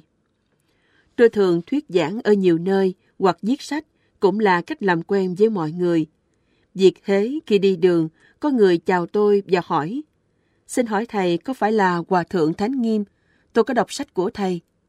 Tuy tôi không được trực tiếp nói chuyện với họ, nhưng họ đọc sách hoặc xem các chương trình diễn giảng Phật Pháp của tôi qua các phương tiện thông tin đại chúng cũng được xem là đã gián tiếp nói chuyện với tôi. Như thế, cũng có thể xem là tôi đã kết duyên cùng mọi người. Theo quan điểm Phật giáo, gặp gỡ trực tiếp hay gián tiếp như thế đều được gọi là duyên. Nếu chúng ta kết duyên lành, người khác sẽ chủ động gần gũi bạn, thích được làm quen với bạn. Nếu là duyên chẳng lành, thì họ sẽ ghét bạn, không muốn hợp tác với bạn. Mọi người có duyên chung sống gần gũi nhau trong một môi trường, nhất định sẽ cảm thấy gần gũi, thân thiện và quý mến nhau. Ở với người thiếu duyên, chỉ cần nhìn thấy hình dáng người kia đã thấy đáng ghét, bất kỳ hành vi cử chỉ nào của họ đều là cái đinh trong mắt bạn. Bạn không thích, thậm chí cả đến kiểu tóc hay dáng đi của người đó, bạn đều cảm thấy khó chịu. Thực ra, vấn đề không nằm ở bản thân đối phương vì yêu hay ghét, nằm ở cảm giác chủ quan của bạn. Có những quan niệm về yêu ghét hình thành trong bạn từ hồi bạn còn nhỏ. Có khi là những ký ức xấu đồng lại trong bạn, khiến bạn có kinh nghiệm về cách nhìn nhận những người có ngoại hình tương tự với người mà bạn ghét. Thế là bạn ghét luôn người mới quen kia. Ví dụ, khi bạn nhìn thấy người có khuôn mặt hình tam giác, theo kinh nghiệm có trước, bạn thấy đầu rắn độc cũng có hình tam giác. Thế là bạn ghét luôn người có khuôn mặt hình tam giác. Khi bạn nhìn người có khuôn mặt gầy gò, dài dài, bạn liên tưởng đến mặt ngựa. Bạn cảm thấy người đó xấu xí, khó nhìn, khó ưa. Khi bạn thấy người có khuôn mặt tròn, bạn liên tưởng đến chiếc bánh đa. Bạn thấy họ thô lỗ, thiếu lịch sự, vân dân. Bất luận bạn nhìn khuôn mặt nào cũng không thích, cũng có điểm để bạn phê bình và có lý do để ghét. Ngược lại, khi bạn tiếp xúc với người nào đó có khuôn mặt giống người mà bạn từng quen và họ cũng từng mang lại niềm vui cho bạn, bạn sẽ cảm thấy mến họ. Khi bạn tự nhiên cảm thấy không thích một người nào đó, rất có thể do kiếp trước bạn đã không kết duyên với họ, hoặc là do bạn kết duyên không tốt, cũng có thể do ngay trong kiếp này bạn không thích kết duyên với những người như thế. Có điều bạn cần lưu ý, tất cả những người mà bạn thiếu thiện cảm, không nhất định họ sẽ mang lại bất lợi cho bạn. Tất cả đều do ý kiến chủ quan của bạn chi phối, khiến bạn không thích tiếp xúc với họ. Trường hợp cả hai bên đều không thích nhau, rất có thể hai bên sẽ trở thành đối địch. Khi chúng ta gặp người mà mình không thích, bạn nên nghĩ rằng chắc kiếp trước mình không kết duyên lành với họ, nên đời này họ đến làm phiền bạn, chỉnh lưng bạn, là bạn khó chịu, vân vân. Bạn phải cảm ơn họ vì họ đã cho bạn cơ hội để rèn luyện bản thân, tạo không gian cho bạn trưởng thành. Thậm chí khi bạn đối xử tốt với đối phương nhưng họ vẫn không chấp nhận, thì bạn hãy nghĩ, kiếp này không thuận lòng nhau, nhất định là do không gieo duyên từ kiếp trước. Nếu cứ tiếp tục thì kiếp sau sẽ ghét nhau mãi. Vì thế trước hết, bạn phải là một người bạn tốt của họ trước. Nếu bạn có ý nghĩ như thế, thì dù gặp phải người mình không thích, cũng cảm thấy họ đều là những vị Bồ Tát đến tác thành cho bạn. Vì thế, khi người khác đối xử không tốt với mình, bạn cũng phải đối xử thật tốt với họ. Nếu bị người khác làm tổn thương, bạn vẫn cần yêu thương họ. Nếu người khác khi dễ bạn, bạn phải tha thứ cho họ. Đấy gọi là rộng kết duyên lành. Bạn cứ tiếp tục như thế, người khác sẽ thay đổi thái độ, thay đổi cách nhìn về bạn theo hướng tốt dần lên. Có thể cả đời này bạn cho đi nhưng vẫn chưa có quả báo tốt. Vẫn không có được thiện cảm của mọi người. Bạn vẫn phải tiếp tục kết duyên lành với họ. Đây được gọi là kết duyên lành cho kiếp sau. Cây cỏ, côn trùng còn có tình cảm, huống chi là con người. Chỉ cần bạn có ý tốt thì mọi người cũng sẽ thay đổi cách nhìn xấu về bạn. Nếu kiếp này chưa được thì bạn cứ dung trồng duyên lành cho kiếp sau. Vì thế, chỉ cần bạn có niềm tin vào việc gieo duyên lành, thì việc bạn sống với người mình không thích sẽ không còn là cực hình với bạn nữa. Chuyển hóa phiền não Con người hiện đại sống trong những ngôi nhà ngăn cách nhau bằng bê tông cốt thép. Càng xây bao nhiêu, sự ngăn cách giữa các ngôi nhà càng kiên cố bấy nhiêu. Bức tường ngăn cách lòng người cũng thế, càng ngày càng cao lên theo lòng tham lam ích kỷ của mình.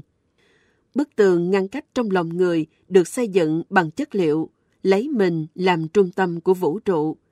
Mà nên từ đó mọi người không còn thẳng thắn nhìn vào lòng nhau được nữa. Thực ra, đây không phải là đặc điểm của con người hiện đại, vì đó là tâm lý phổ biến, nên đời nào cũng vậy. Chẳng qua thời xưa, con người không đủ điều kiện để thực hiện. Thời kỳ đức trị đến đỉnh cao trong xã hội thời xưa, kể về người đi đường không nhặt của rơi, chỉ được nghe kể trong sử sách. Thời con người thương yêu đối đãi nhau bằng lòng chân thành cũng rất hiếm. Có chăng cũng chỉ qua sách vở ghi chép. Vào thời loạn lạc, con người lại càng phong tỏa lòng mình để tránh người khác xâm hại. Vì thế nhân gian có câu, không nên có lòng hại người, càng không thể thiếu lòng đề phòng hại người. Nhưng rốt cục là chúng ta cần phòng ngừa điều gì? Nếu phòng ngừa giặc cướp, thế thì giặc từ đâu mà có? Ai là giặc? Giặc chính là người sẽ làm tổn thương bạn, khiến bạn bị tổn thất tiền của. Và nếu ai làm những điều như thế là giặc, thì rất có thể giặc sẽ có ngay trong nhà bạn. Ngay cả người thân thích ruột thịt cũng có thể là giặc. Như thế, chắc chắn bạn không thể phòng ngừa được. Khi bạn càng phòng ngừa, thì tình cảm giữa bạn với mọi người càng ngăn cách.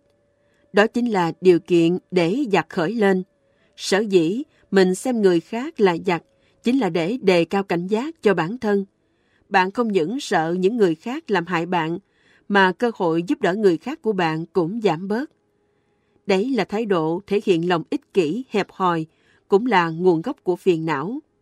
Vì thế, bạn cần xóa bỏ bức tường ngăn cách trong lòng bạn, tiêu diệt giặc ngay trong lòng để mọi người chung sống hòa thuận chân thành với nhau. Diệt phiền não trong bản thân là tiền đề của mọi sự tốt đẹp. Trong Phật giáo có rất nhiều từ chỉ phiền não như tham lam, sân hận, ngu si, ngã mạn, nghi ngờ, tà kiến. Khi bạn bớt một ít lòng tham thì từ tâm của bạn tăng trưởng thêm một ít. Giảm một chút sân hận sẽ tăng một chút khoan dung, tha thứ. Giảm một ít ngu si sẽ tăng thêm một chút trí tuệ. Giảm một ít lòng kiêu ngạo, ngã mạn sẽ tăng thêm một ít khiêm tốn, lễ độ. Giảm một chút nghi ngờ sẽ tăng thêm một ít niềm tin. Nếu bạn chuyển hóa phiền não trên thành từ bi, trí tuệ, niềm tin, khiêm tốn, tha thứ bao dung, thì giặc trong lòng bạn chẳng còn nơi nào ẩn nấp. Khi đó, cửa lòng của bạn tự nhiên rộng mở. Khi đó, bức tường ngăn cách trong lòng người sẽ tiêu mất. Người với người sẽ thông cảm, hiểu biết nhau. Khi đó, bạn không phải bận tâm với việc mình sẽ bị cướp mất tài sản, không bị khi dễ, không còn giặc cướp để bạn phải nơm nớp lo sợ nữa. Tôi thường nói, ai cũng là người tốt, chẳng ai là người xấu cả. Tuy nhiên, để xóa bỏ hoàn toàn tâm lý nghi ngờ đối với người khác là điều rất khó, vì không ai có thể gặp nhau lần đầu đã tin tưởng nhau. Hơn nữa, tâm lý con người cũng vô thường. Có thể do một nguyên nhân nào đó mà một con người tốt có thể làm việc xấu.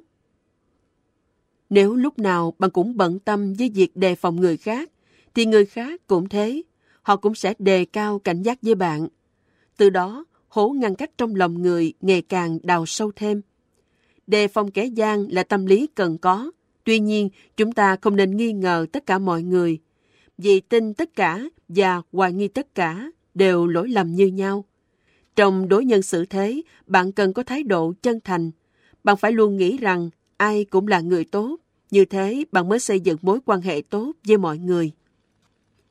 Trong thực tế, có thể bạn không đề phòng, hoài nghi người khác, nhưng người khác vẫn nghi ngờ đề phòng bạn, thì bạn không nên giận người ta. Khi đó, bạn phải hiểu rằng sở dĩ họ làm như thế với mình là do trước đây họ đã bị quá nhiều người lừa rồi, nên mới đề phòng như thế. Người như thế cần bạn quan tâm và thông cảm hơn. Nếu bạn biết đặt mình vào vị trí người khác để suy nghĩ như thế, thì khố ngăn cách giữa bạn và mọi người sẽ được lấp dần bằng tình yêu và lòng tin tưởng lẫn nhau. Từ đó, bạn sẽ thấy con người đáng yêu chứ không đáng sợ như bạn từng nhầm tưởng.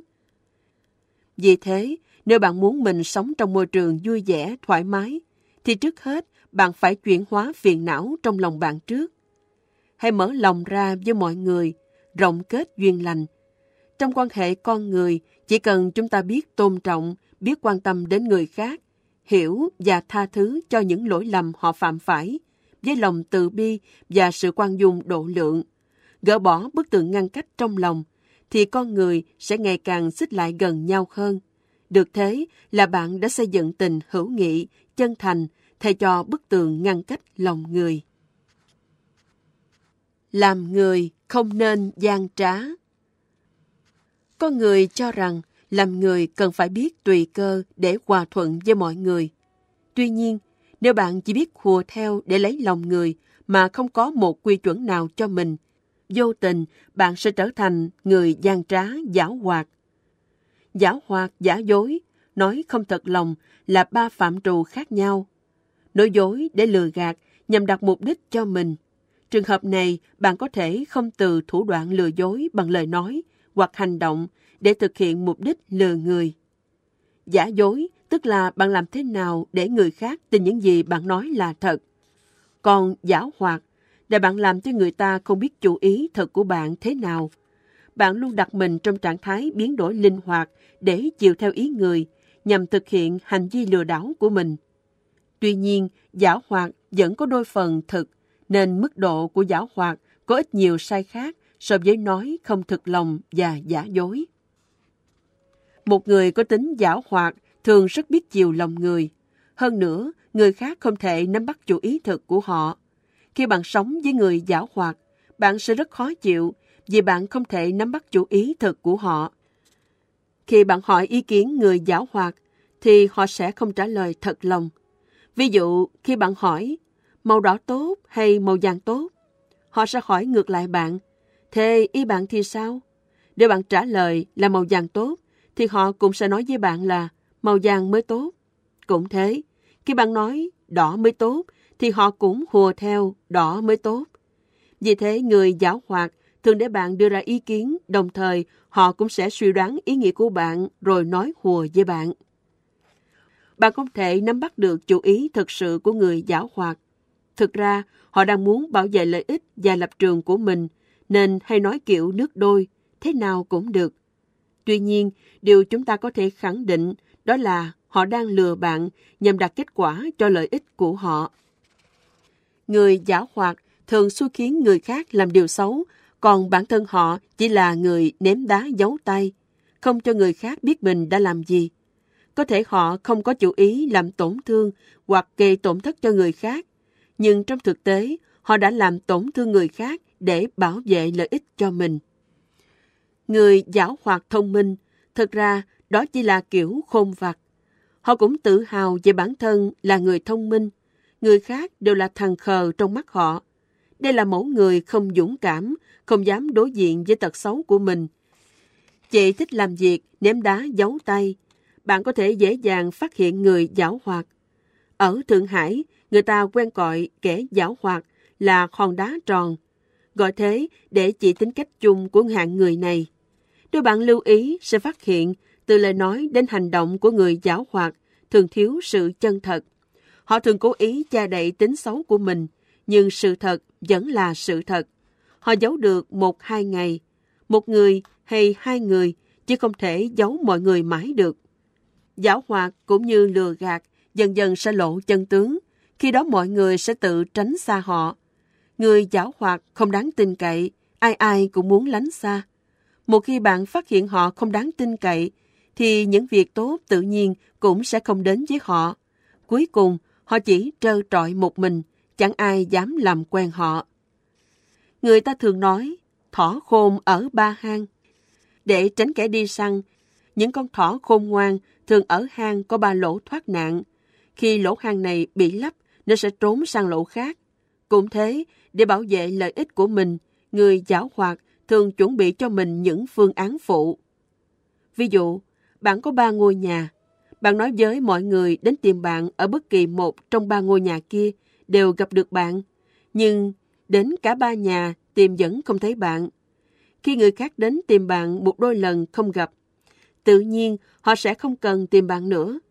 Bạn làm thế để bảo vệ mình. Không những người muốn hại bạn không tìm được, mà cả người muốn giúp cũng không thể tìm bạn được. Thậm chí, ngay cả bản thân cũng không thể tìm ra bạn. Vì thế, giả hoạt không phải là tính tốt. Phần lớn mọi người đều chân thành vì họ hiểu rõ ràng giả hoạt chẳng có lợi ích gì cho mình cả.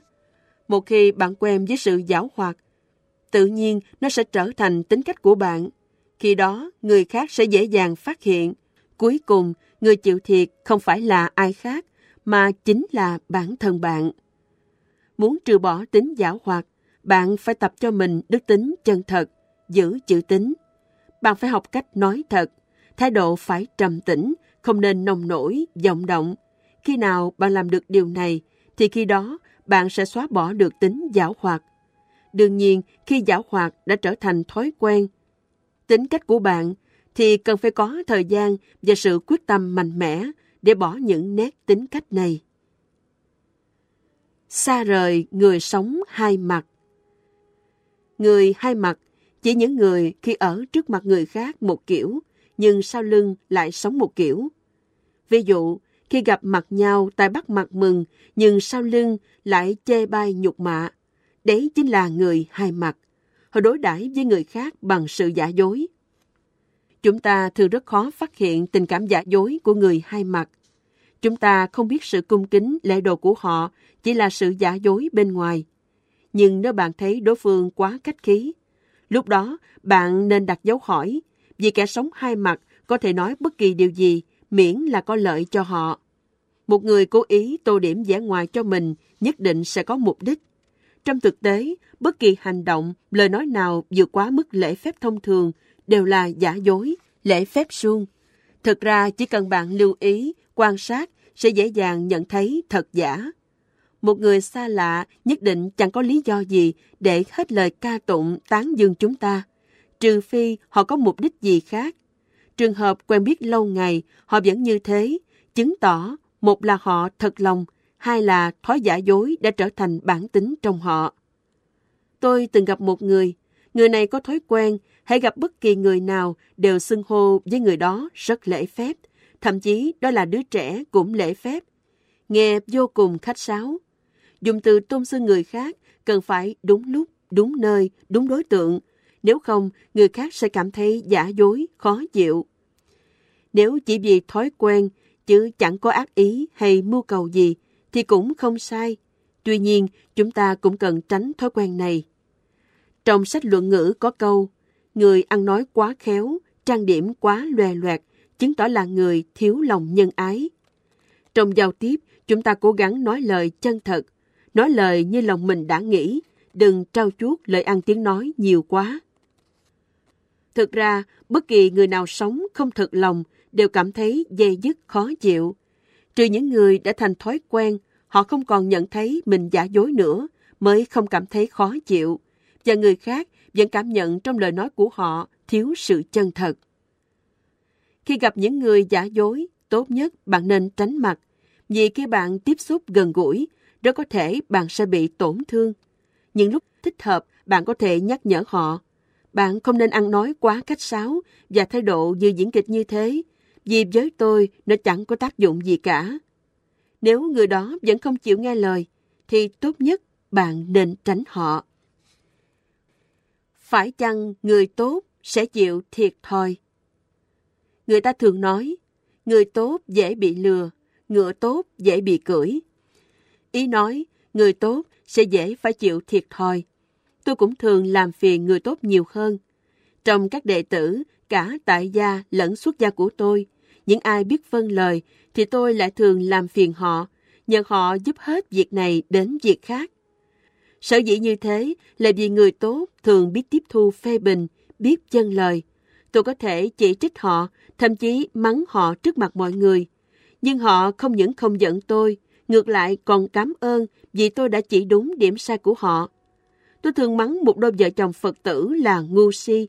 Sau khi mắng cả hai vợ chồng không những không giận mà còn nói với tôi một cách xúc động, cảm ơn sư phụ. Tuy nhiên, chỉ khi nào tôi tìm hiểu rõ nguyên nhân tại sao họ làm sai trái, mới mắng đau để răng đe, nhắc nhở, không cho phép tái phạm. Nếu tôi chưa hiểu đầu đuôi sự việc, sẽ không dám mắng. Khi thấy họ chân thành, thẳng thắn bộc bạch tâm sự, thật sự cầu thị, cần tôi sửa sai, tôi sẽ mắng một trận nên thân. Vì những trường hợp như thế, nếu nói lời mềm mỏng sẽ không có tác dụng. Nếu muốn chữa bệnh nặng, phải dùng thuốc mạnh. Vì thế, đôi lúc tôi phải tùy cơ để dẫn dắt học trò. Những người biết sửa sai, thích người khác, chỉ điểm lỗi lầm để sửa đổi, thì mắng chửi là cần thiết cho họ. Sau khi họ bị trách nặng lời, họ sẽ thay đổi.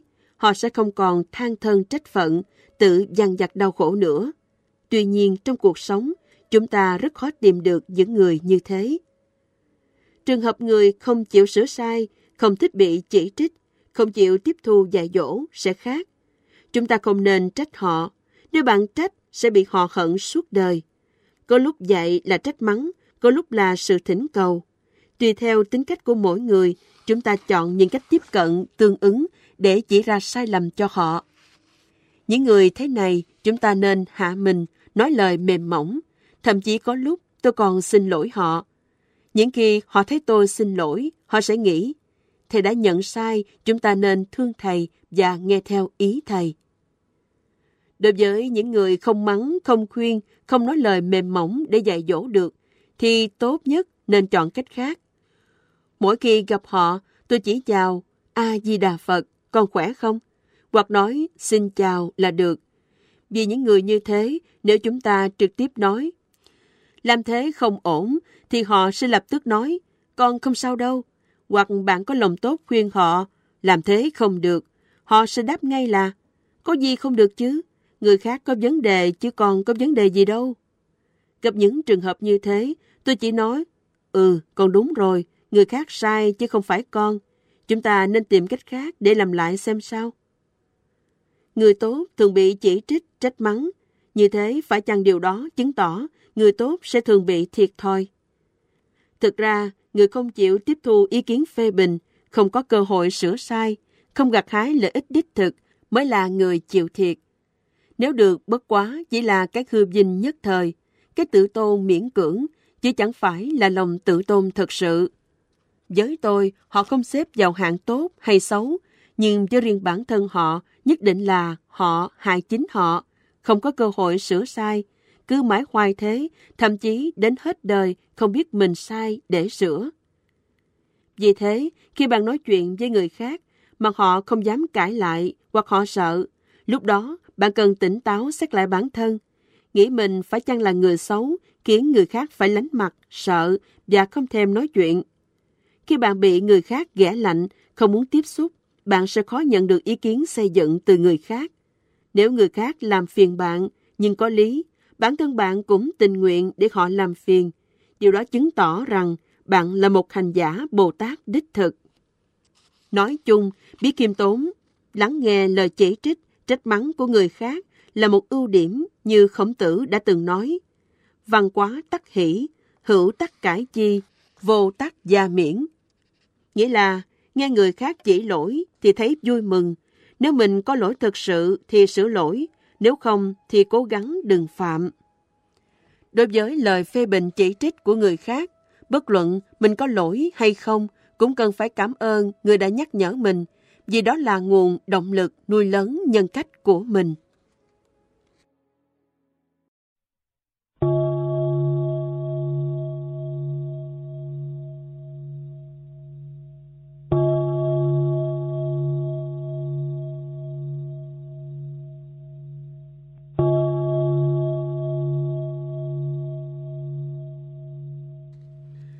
Làm thế nào để giúp đỡ người tự ti, mặc cảm?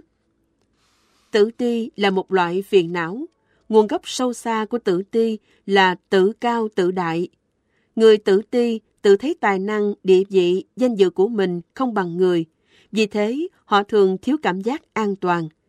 Trên cơ sở thiếu cảm giác an toàn đó, họ nghĩ cách và sẽ bất chấp thủ đoạn để chứng minh giá trị tồn tại của mình. Kết quả, họ không những làm tổn thương chính họ, mà còn làm tổn thương cả người khác. Vì thế, khuynh hướng chung của người tự ti là cao ngạo. Hai trạng thái tâm lý đối cực đó song song tồn tại trong họ. Nguyên nhân là họ tự cảm thấy mình chẳng ra gì, nhưng lại muốn chứng minh mình là người ra gì. Cũng giống như loài gà rừng, khi hai con đá nhau, chúng thường xù lông lên, vừa để cho đối phương thấy mình to lớn, không dễ bắt nạt, vừa thể hiện sự yếu đuối cần sự ngụy trang của mình. Người tự ti rất đau khổ. Họ thường cảm thấy mình chẳng có gì để sánh với người khác. Mặt khác, họ muốn gồng mình lên để chứng minh sở trường của mình. Gồng mình để chứng minh năng lực là điều vô cùng đau khổ. Nhưng họ cam tâm tình nguyện làm thế để ngụy trang. Trong Phật giáo, ghép chữ tự ti thành ti liệt mạng tự ti nhưng lại muốn thể hiện, muốn chứng minh cái ngã của mình. Ti liệt mạng nghĩa là khi bạn biết rõ mình không thể làm được, nhưng lại nói người khác chẳng có gì tài cán hơn mình. Ví dụ, người khác đi xe hơi, bạn đi xe đạp, bạn nghĩ bụng, người kia đi xe hơi cũng chẳng có gì ghê gớm lắm.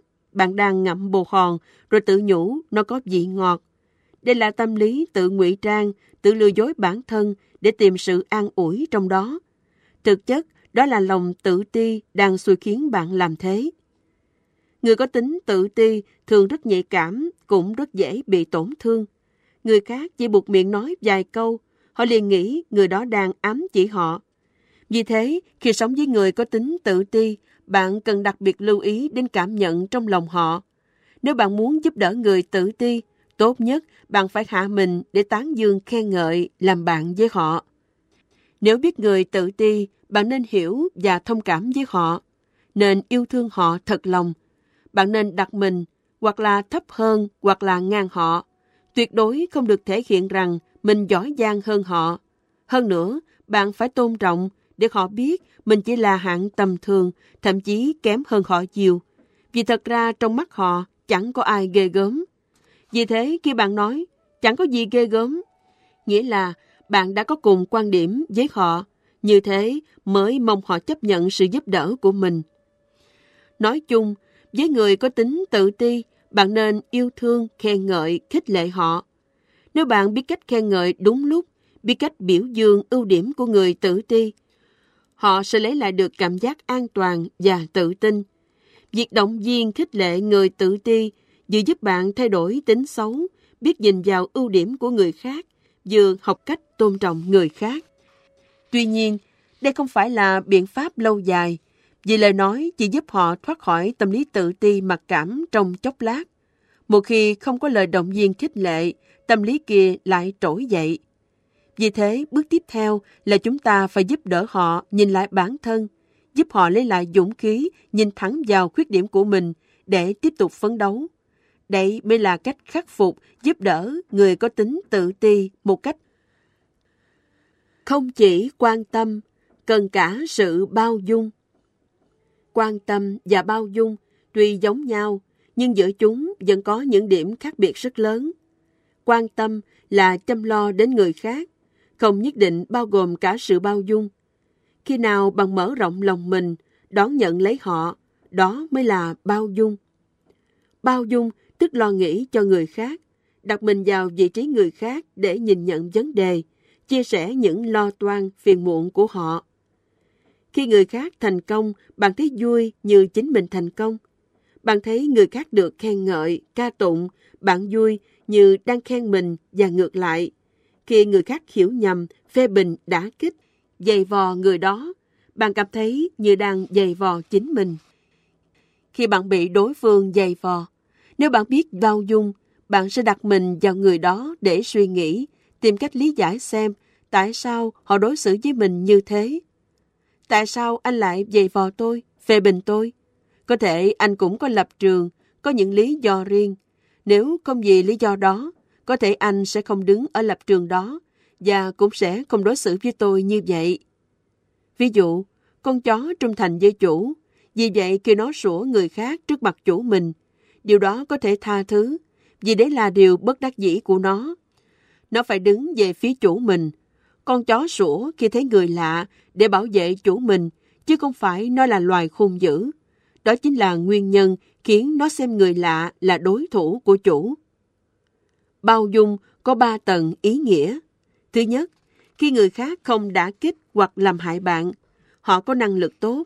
Nếu bạn khen ngợi ưu điểm, tán dương thật lòng, tôn trọng đối phương, đó là bao dung. Nếu làm được điều này, bạn sẽ là một người lương thiện. Thứ hai, khi đối phương có lập trường đối lập với mình, dùng thủ đoạn xấu xa, thấp hèn để đối phó với mình, trường hợp này bạn sẽ khó bao dung hơn. Thứ ba, đây là sự bao dung khó nhất. Bạn quan tâm chu đáo đến đối phương, nhưng họ không những không biết cảm ơn, ngược lại còn lấy oán trả ơn. Bạn vẫn bao dung là điều rất khó. Phần lớn mọi người chỉ làm được đến tầng nghĩa thứ nhất. Tầng nghĩa thứ hai ít người làm được, và hầu như không ai hoặc rất hiếm người làm được tầng thứ ba của bao dung. Vì vậy, bao dung không phải là điều dễ thực hiện.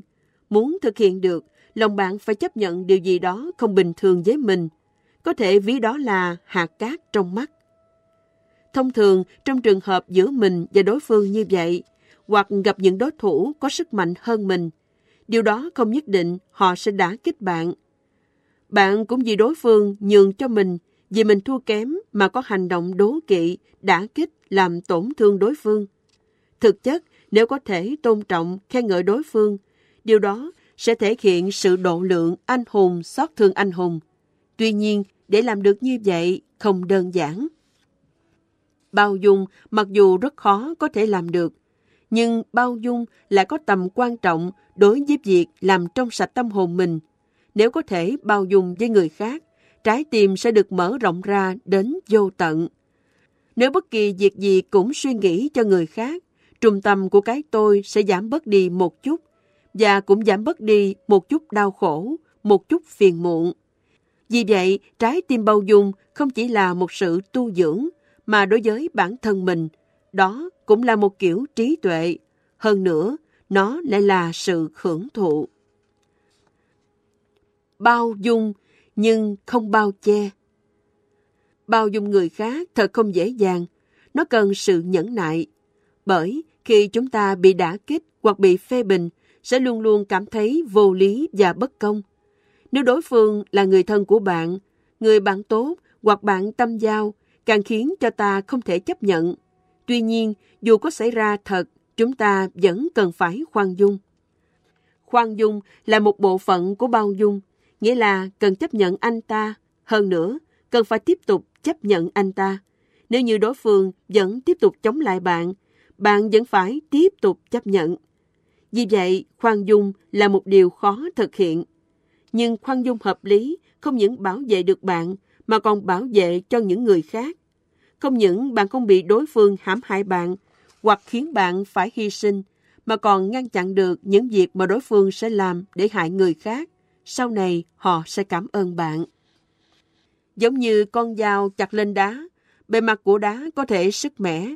Tuy nhiên, nếu chặt trên một chiếc bông mềm hoặc những vật khác có tính đàn hồi, bề mặt của vật thể sẽ không bị vết xước, còn dao cũng sẽ không bị hư hỏng.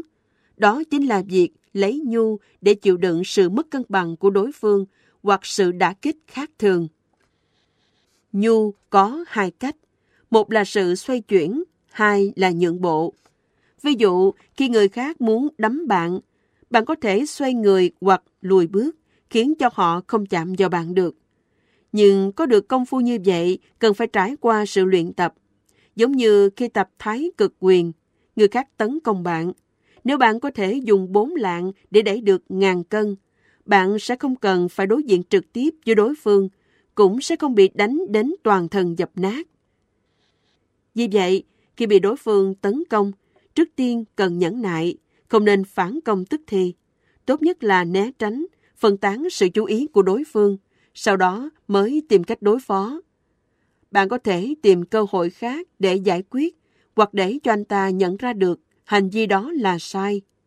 Khi có sự cách ly về không gian, sự việc trôi đi hoặc có thời cơ để thay đổi tình hình, thậm chí hai bên có thể chuyển thù thành bạn. Chữ biến ở trong biến địch thành bạn rất quan trọng, bởi vì một khi sự bao dung đến cuối cùng rất dễ biến thành bao che. Sau khi bạn đã nhường nhịn đối phương một thời gian, dần dần anh ta cũng cảm thấy hình như mình đã đánh nhầm người, làm việc sai, cảm thấy có lỗi với bạn. Quan niệm của anh ta có thể bắt đầu có sự thay đổi. Khi cách nghĩ đã thay đổi, bạn có thể từng bước nói chuyện để hiểu nhau hơn. Hỏi anh ta, nếu lúc đó đối xử với anh ta như vậy thì anh ta sẽ cảm thấy thế nào? Hoặc cũng có thể tỏ rõ thiện ý của bạn thực sự muốn giúp anh ta. Không có ý muốn hại. Nếu anh ta đồng ý nói chuyện, vui vẻ chấp nhận, thì bạn đã giúp cho đối phương từ bỏ đi sự thù hận trong lòng. Khoan dung cũng là một trong những đức tính cần tu tập của một vị Bồ Tát. Tuy nhiên, để biến địch thành bạn, bạn cần có trí tuệ để phân biệt giới hạn của bao dung và bao che. Nếu không việc làm của bạn không những sẽ gây bất lợi cho người mà cho cả chính mình. Chừng mực trong bao dung và trí tuệ Bao dung người khác có thể làm giảm đi những phiền muộn của mình, tăng thêm trí tuệ. Nhưng bao dung cũng cần có tiêu chuẩn và phạm vi của nó, tránh trở thành những gánh nặng cho mình. Giới hạn của bao dung không được lớn đến mức khiến cho bản thân mình đau khổ, mệt mỏi, thậm chí là sự căm ghét. Cần phải biết lượng sức mình, không được làm quá khả năng có thể. Hơn nữa, bao dung lỗi lầm của người khác, mặc dù đó là biểu hiện của lòng độ lượng. Tuy nhiên, nếu nó ảnh hưởng đến chất lượng công việc, bạn cần phải cân nhắc. Bởi nếu cấp dưới phạm sai lầm, cấp trên cũng phải chịu trách nhiệm liên đới. Nếu vẫn bao dung, e rằng sự việc sẽ ngày càng tồi tệ hơn. Vì vậy, khi chúng ta tìm người làm việc, cần tìm những người có đủ năng lực để đảm nhiệm, phẩm chất đạo đức có thể tin cậy được. Nếu không quan tâm đến những điểm tốt xấu của nhân tài, cho rằng mình có thể bao dung với tất cả mọi người, cuối cùng sẽ nảy sinh nhiều vấn đề phức tạp. Suy cho cùng, bao dung một người có thể không có giới hạn, nhưng sự bao dung trong công việc không thể tùy tiện được, nếu không sẽ ảnh hưởng rất lớn đến cả đoàn thể. Tuy nhiên, những người có năng lực, đạo đức cũng có thể phạm sai lầm, mặc dù họ không cố ý gây ra. Nhưng khi có liên quan đến bạn, nếu bạn hiểu được phẩm chất đạo đức và năng lực của người này, thì nên gánh giác thay cho anh ta. Cách giải quyết như vậy không phải là sự bao che cho lỗi lầm, mà đó là sự thông cảm vì có sự thay đổi do nguyên nhân nào đó mà không thể tránh được sai lầm. Vì vậy, điều đó có thể được bao dung. Ngược lại, nếu bạn biết rõ người này không đủ năng lực, thiếu phẩm chất đạo đức, nếu vẫn miễn cưỡng để cho anh ta làm, giống như để một con dê trước miệng một con sói. Tôi không bao giờ nghĩ mình cần nổi tiếng, cũng không nghĩ sẽ nói những điều trên phương tiện thông tin để mọi người đều biết. Nhưng do kết quả của sự nỗ lực, địa vị tự nhiên đã đến với tôi. Mọi thứ khác tự nhiên cũng theo đó mà đến. Nhưng tôi không phải độc chiếm lấy lợi ích, mà tôi chia sẻ với mọi người, giống như quả cầu tuyết vừa lăn vừa lớn. Lợi ích không phải là của cá nhân tôi, mà đã trở thành lợi ích chung của mọi người. Đó mới chính là giá trị đích thực của cạnh tranh. Trong rất nhiều kinh Phật, ví dụ như kinh Pháp Hoa, kinh Địa Tạng, kinh Kim Cương, đều đã từng xuất hiện quan niệm so sánh. So sánh là làm việc này tốt hơn việc kia, công đức này lớn hơn công đức kia, thân phận này tốt hơn thân phận kia. Tóm lại, đó chính là cạnh tranh, nhưng không phải là sự cạnh tranh với người khác, mà chính là cạnh tranh với mình. Làm như vậy không phải là thể hiện mình, cạnh tranh như vậy không chỉ đem lại lợi ích cho mọi người trong xã hội, mà cũng là sự rèn luyện và chuyển hóa chính mình, có thể giúp mình trưởng thành nhanh hơn, mạnh hơn và toàn diện hơn. Trong Phật giáo, cạnh tranh là tiến lên, là nỗ lực không ngừng, là dùng sức mạnh của mình để tạo ra nhiều lợi ích cho người khác. Vì vậy, đừng hiểu lầm cạnh tranh là của riêng cá nhân, cũng không nên hiểu rằng cạnh tranh là cướp đoạt, lừa lọc. Nếu không, cạnh tranh không những không có lợi cho mình, mà còn tổn hại tới người khác. Chúng ta nên cạnh tranh lành mạnh vì hạnh phúc của mọi người mà không ngừng nỗ lực. Sự mềm mỏng, đích thực Gọi trái tim mềm mỏng để chỉ cái tôi giảm thấp xuống, giảm ít đi và nhẹ hơn. Không mang theo trái tim hoài nghi trong giao tiếp với mọi người. Cũng không nghĩ đến lợi ích cho riêng mình. Tấm lòng được mở rộng ra hoàn toàn. Vì vậy, những ai mang nặng cái tôi, xem bản thân là trung tâm của tất cả, thì không thể có tâm nhu nhuyến. Chữ vô tâm trong Phật giáo thực ra để chỉ cho tâm nhu nhuyến ở cảnh giới cao của người tu hành. Tâm trong từ vô tâm chỉ lấy cái tâm ở trong cái tôi làm trung tâm. Khi chúng ta từ bỏ trái tim ở trong bản thân mình, mới có thể thực sự biến nó thành sự mềm mỏng. Nếu không, khi người khác chỉ nói với bạn vài câu, đã lập tức chuẩn bị vũ khí, không những không thể nói chuyện một cách bình tĩnh, mà có thể xảy ra chiến tranh. Vì vậy, trái tim mềm mỏng, tức tâm nhu nhuyến, và triết lý tính không trong Phật Pháp có mối liên hệ mật thiết.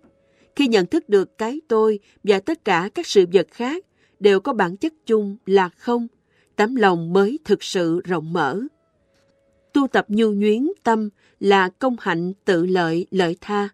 Bởi nếu mình có thể tiêu biến đi cái tôi, khi gặp việc gì đó, mặc dù bạn vẫn là chính bạn, nhưng không dễ dàng bị lời nói và cử chỉ của người khác làm tổn thương. Hơn nữa, khi bạn không làm tổn hại người khác, người khác cũng sẽ không cố ý làm hại bạn. Vì vậy, trái tim mềm mỏng có thể nói đó là một sự bảo vệ cho chính bạn và người khác. Ví dụ như Lão Tử đã từng nói, thiên hạ không có cái gì mềm yếu như nước, nhưng những thứ mạnh mẽ thì không thể thắng nổi. Những thứ đó là không bao giờ thay đổi. Nước là một loại vật chất mềm nhất. nhưng những giọt nước có thể làm cho đá phải mòn. Nước không có hướng đi nhất định, nhưng chỉ cần có những khe nhỏ, chúng đều có thể chảy qua được. Hơn nữa, hình dạng và trạng thái của chúng biến đổi không ngừng. Khi gặp lạnh sẽ thành băng, khi gặp nóng sẽ biến thành khí, gặp cái gì sẽ biến thành cái đó. Mặc dù chúng luôn biến đổi, nhưng cho dù có thay đổi thế nào, nhưng bản chất của chúng vẫn không thay đổi. Đó là vì chúng mãi mãi giữ được nguyên tắc của chính mình. Những người mềm mỏng thật sự giống như Bồ Tát. Anh ta chỉ có một con đường để đi, đó là giúp đỡ cho chúng sinh. Chỉ cần chúng sinh có được lợi, người đó có thể biến thành cái gì cũng được. Để mang lại lợi ích cho chúng sinh, Bồ Tát và người thực hành hạnh Bồ Tát cần mềm mỏng, thuận theo nhân duyên của chúng sinh, thay đổi theo duyên của chúng sinh, nhưng không được rời xa tôn chỉ của mình. Cho dù có thay đổi thế nào, thì cũng không thay đổi hướng đi và mục tiêu ban đầu. Đó mới chính là sự mềm mỏng thật thụ. Nếu như luôn luôn thay đổi, đến nỗi quên đi con đường đã chọn, hoặc là mất đi những nguyên tắc, đó không phải là sự mềm mỏng thật sự, mà đó chỉ là việc hùa theo mọi người, gió chiều nào theo chiều đó. Hơn nữa, gọi là mang lại lợi ích cho chúng sinh, đó là sự hưởng lợi thật thụ, chứ không phải là sự tồn tại của trái tim nhân hậu. Kết quả lại làm việc xấu. Những tiêu chuẩn trong đó là dựa vào trí tuệ để cân nhắc. Ngoài ra, mềm mỏng không phải là mềm yếu. Người mềm yếu là người rất yếu đuối, rất dễ bị tổn thương khi bị người khác ức hiếp. Hơn nữa, một khi đã gục ngã, sẽ không tìm cách đứng dậy. Nhưng đối với người có trái tim mềm mỏng, sẽ không bị người khác ức hiếp, bởi họ giống như nước, có tính đàn hồi. Hiểu được việc thuận theo tình hình mà thay đổi, hoặc đi vòng, hoặc chuyển hướng, cho dù người khác đá anh ta một cái. Sau khi ngã xuống, anh ta lại lập tức đứng dậy được, giống như con lật đật. Đó chính là mềm mỏng có thể thắng được sự mạnh mẽ. Kiên cường và mềm mỏng về bản chất là giống nhau. Người kiên cường có khả năng chịu đựng rất lớn, không dễ bị những thất bại làm gục ngã. Lấy ví dụ như tôi, tôi rất gầy yếu, lại không được may mắn, trí tuệ cũng không tốt lắm, nhưng tôi mãi mãi cố gắng vì con đường mà tôi đã chọn. Trong trường hợp nào đó, tôi có thể tạm thời dừng bước hoặc là đi đường vòng, không nhất định cần phải đi đường thẳng, nhưng nhất định tôi sẽ đi theo hướng mình đã chọn để tiến lên. Vì vậy, đi đến con đường của hôm nay, cho dù đó là con đường lớn hay đường nhỏ, cuối cùng mình vẫn đi theo một con đường để đến đích. Nhờ mềm mỏng nên mới kiên cường. Mềm mỏng và kiên cường là hai từ nghe như đối lập nhau, nhưng chúng có thể song song tồn tại. Phần lớn mọi người đều cho rằng những thứ cứng rắn nhất định rất kiên cố. Thực chất, có những thứ cứng rắn luôn luôn là thứ yếu giòn. Mặc dù có những vật cứng như kim cương, nhưng cũng có thể dùng những dụng cụ cắt kim cương khiến cho chúng bị nứt vỡ. Vì vậy, những thứ cứng rắn nhất thông thường lại là thứ yếu giòn nhất. Ngược lại, những thứ mềm mỏng nhất có thể là thứ kiên cố nhất. Vì vậy, thật sự muốn hàng phục được địch, những thứ mà mình cần sử dụng không phải là vũ khí, cũng không phải là chiến tranh, mà có những cuộc nói chuyện thân thiện. Từ đó, dùng đạo đức của mình để thuyết phục người khác. Bởi vũ lực có tác dụng ngăn chặn hù dọa tạm thời. Chúng không phải là phương pháp để giữ gìn sự hòa bình. Đồng thời, cũng không phải con đường thật sự để giải quyết việc phân tranh. Sức mạnh cảm hóa của đạo đức mới là thứ mạnh nhất, sâu sắc nhất. Sự kiên cường, mềm mỏng giống như mặt đất. Bình thường, mặt đất vẫn mềm mỏng để hứng chịu sức nặng của dạng vật, đồng thời cũng là chỗ dựa kiên cường nhất của dạng vật. Giống như tính cách dịu dàng của người con gái, để bảo vệ con trong trường hợp đặc biệt, lại có thể trở nên rất kiên cường. Vì vậy, mọi người mới dùng mặt đất để ca ngợi người mẹ. Mềm mỏng cũng trở thành một đại danh từ chỉ tính cách người con gái. Thông thường, mọi người cho rằng tính cách của con gái là dịu dàng, ôn hòa. Trong khi đó, con trai thì cứng rắn. Tuy nhiên, lẽ nào con trai cũng không cần có thái độ mềm mỏng. Thực chất, con gái quá mềm mỏng sẽ biến thành nhu nhược. Nam giới cũng cần mềm mỏng ở trong cứng rắn. Nếu không có đủ sự mềm mỏng, họ sẽ không thể trở thành nhân vật vĩ đại. Người Trung Quốc trước đây hay nhấn mạnh đến chủ ý của thanh niên trưởng thành. Hình tượng người con trai luôn luôn rất cứng rắn, mạnh mẽ. Tuy nhiên, dựa vào những ví dụ từ xưa đến nay, đại trượng phu nhất định phải rất mềm mỏng. Nếu chỉ biết kiên cường thôi, thì không còn là kiên cường nữa. Đại trượng phu biết nhu, biết cương, chính là vì lẽ này. Sở dĩ bị coi là người nhỏ bé vì không đủ sự mềm mỏng, luôn chỉ biết cương mà không biết nhu. Vì vậy, một đấng đại trưởng phu thật thụ là người biết nhẫn nhịn, biết lúc nào nên nhu, lúc nào nên cương. Ví dụ, hàng tính chịu đựng được nỗi nhục luồn trôn. Diệt dương câu tiễn, nhẫn nhục sống dứt dưỡng, nếm mật nằm gai, cuối cùng lập nên nghiệp lớn. Từ đó chúng ta thấy, muốn làm nên đại nghiệp cần phải chuẩn bị sự kiên cường trong sự mềm mỏng, ôn hòa và ngược lại. Trong cuộc sống, chúng ta làm thế nào để thực sự kiên cường trong mềm mỏng? Đó chính là đối xử với người cần khoan dung, ôn hòa. Mặc dù người khác có thái độ sắc bén, cây nghiệp với bạn, cũng không nghĩ đến chuyện ăn miếng trả miếng. Cần phải tạm thời nhẫn nhịn, bao dung, nhưng cũng không vì vậy mà bị gục ngã, thất bại hoặc nghi ngờ oán hận, mà cần phải cố gắng đem lại những thứ tốt đẹp với mình. Chờ cho đến khi nhân duyên thay đổi, như vậy vừa có thể bảo vệ được mình, cũng có thể bảo vệ được người khác.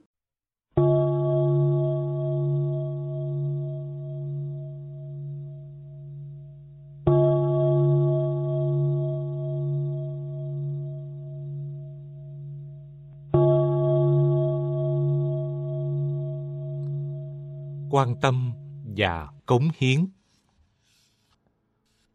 Kết thành mối thiện duyên chân chính. Phật giáo có nói về kết duyên. Ý muốn nói giữa con người với nhau cần có sự ủng hộ, giúp đỡ lẫn nhau, cùng nhau bước trên con đường lương thiện, quang minh. Vì vậy, rộng kết duyên lành thực chất chính là phổ độ chúng sinh. Tuy nhiên, chúng ta nên dùng cách nào để kết duyên cùng với người khác bất luận đó là sự viện trợ về vật chất hay sự quan tâm về tinh thần chỉ cần không rời xa tinh thần phật pháp đó chính là cách để kết duyên cùng với chúng sinh thông thường mọi người dùng vật chất để kết duyên cùng người khác nhưng nếu hiểu phật pháp có thể dùng Phật Pháp để giúp đỡ mọi người, khuyên bảo và khích lệ họ. Hy vọng sau này họ sẽ dùng Phật Pháp để giúp đỡ chính họ. Đó mới là sự giúp đỡ tốt nhất. Bởi vì nếu chỉ dựa vào sự giúp đỡ của người khác, bất luận giúp đỡ nhiều bao nhiêu, lớn đến đâu cũng không đáng tin cậy, không lâu dài. Giống như khi mắc bệnh, chỉ biết liên tục đi tìm bác sĩ mà không biết điều chỉnh thói quen xấu trong cuộc sống của mình thì không thể khỏi bệnh hoàn toàn được. Nếu có thể dùng phật pháp để giải quyết không chỉ là những tiêu chí chữa bệnh cũng có thể trị được tận gốc. Dùng phật pháp để giải quyết vấn đề tâm lý đó chính là cách tốt nhất và triệt để nhất. Vì vậy dùng Phật Pháp để giúp đỡ người khác, đó là cách kết duyên tốt nhất. Tuy nhiên, kết duyên cũng phân biệt giữa tịnh duyên và chướng duyên. Chúng ta nên dùng thái độ như thế nào để kết duyên với người khác? Dùng trái tim thanh tịnh để kết thành duyên, gọi là duyên thanh tịnh. Lấy trái tim dơ bẩn kết thành duyên, gọi là duyên dơ bẩn chướng duyên. gọi là trái tim dơ bẩn, chính là nội tâm mình có những mục đích mong ngóng người khác có thể báo đáp cho mình. Mối duyên này khiến cho cả hai đều thấy mệt mỏi, phiền muộn, cuối cùng có thể trở thành duyên ác. Cả hai nảy sinh những thù hận, với mối duyên như vậy, tốt nhất là không nên kết. Kết duyên trong tín ngưỡng dân gian cũng có những quan niệm đúng mà lại không hoàn toàn đúng. Ví dụ, quan niệm về liễu duyên, đặc biệt quan niệm bảy đời vợ chồng, cho rằng nam nữ khi qua đời kết thành mối nhân duyên sâu đậm. Nếu như đôi vợ chồng này không đủ bảy đời với nhau, duyên phận của hai người không thể bị chia cắt. Thực chất đây không phải là quan niệm đúng theo tinh thần Phật Pháp, bởi mối liên hệ nhân quả, nhân duyên giữa con người với nhau là điều không thể hiểu được. Mặc dù mối quan hệ của hai người ban đầu có thể mờ nhạt do rất nhiều nguyên nhân, có thể tiếp tục trở nên ngày càng sâu đậm, giống như cây mây và sợi tơ buộc lại với nhau. Chỉ cần dùng lực sẽ khiến chúng càng buộc càng chặt, càng buộc càng rối, không có đầu có cuối. Nhân duyên, nhân quả là chuỗi liên tục không ngừng. Hơn nữa cũng không phải là cái bất biến. Vì vậy, quan niệm về liễu duyên phải mà lại không phải. Bảy đời vợ chồng cũng chỉ là sự tưởng tượng trong tiểu thuyết mà thôi. Ngoài ra, dân gian còn có cách nói hoàng nguyện cho rằng các vị thần thánh trong chùa có thể đạt đến trình độ có thể đáp ứng được mọi nguyện vọng của chúng sinh, nên chúng ta cần phải hy sinh hoặc cúng tế để hoàn nguyện. Tính chất của việc báo đáp như vậy đi ngược lại với quan niệm của Phật Pháp. Phật Pháp đối với việc cứu độ chúng sinh là vô điều kiện. Ví dụ, tôi dùng Phật Pháp để giúp đỡ người khác không cần điều kiện gì. Không bởi vì có một số người cúng cho tôi rất nhiều đồ, tôi sẽ đối xử tốt với người đó.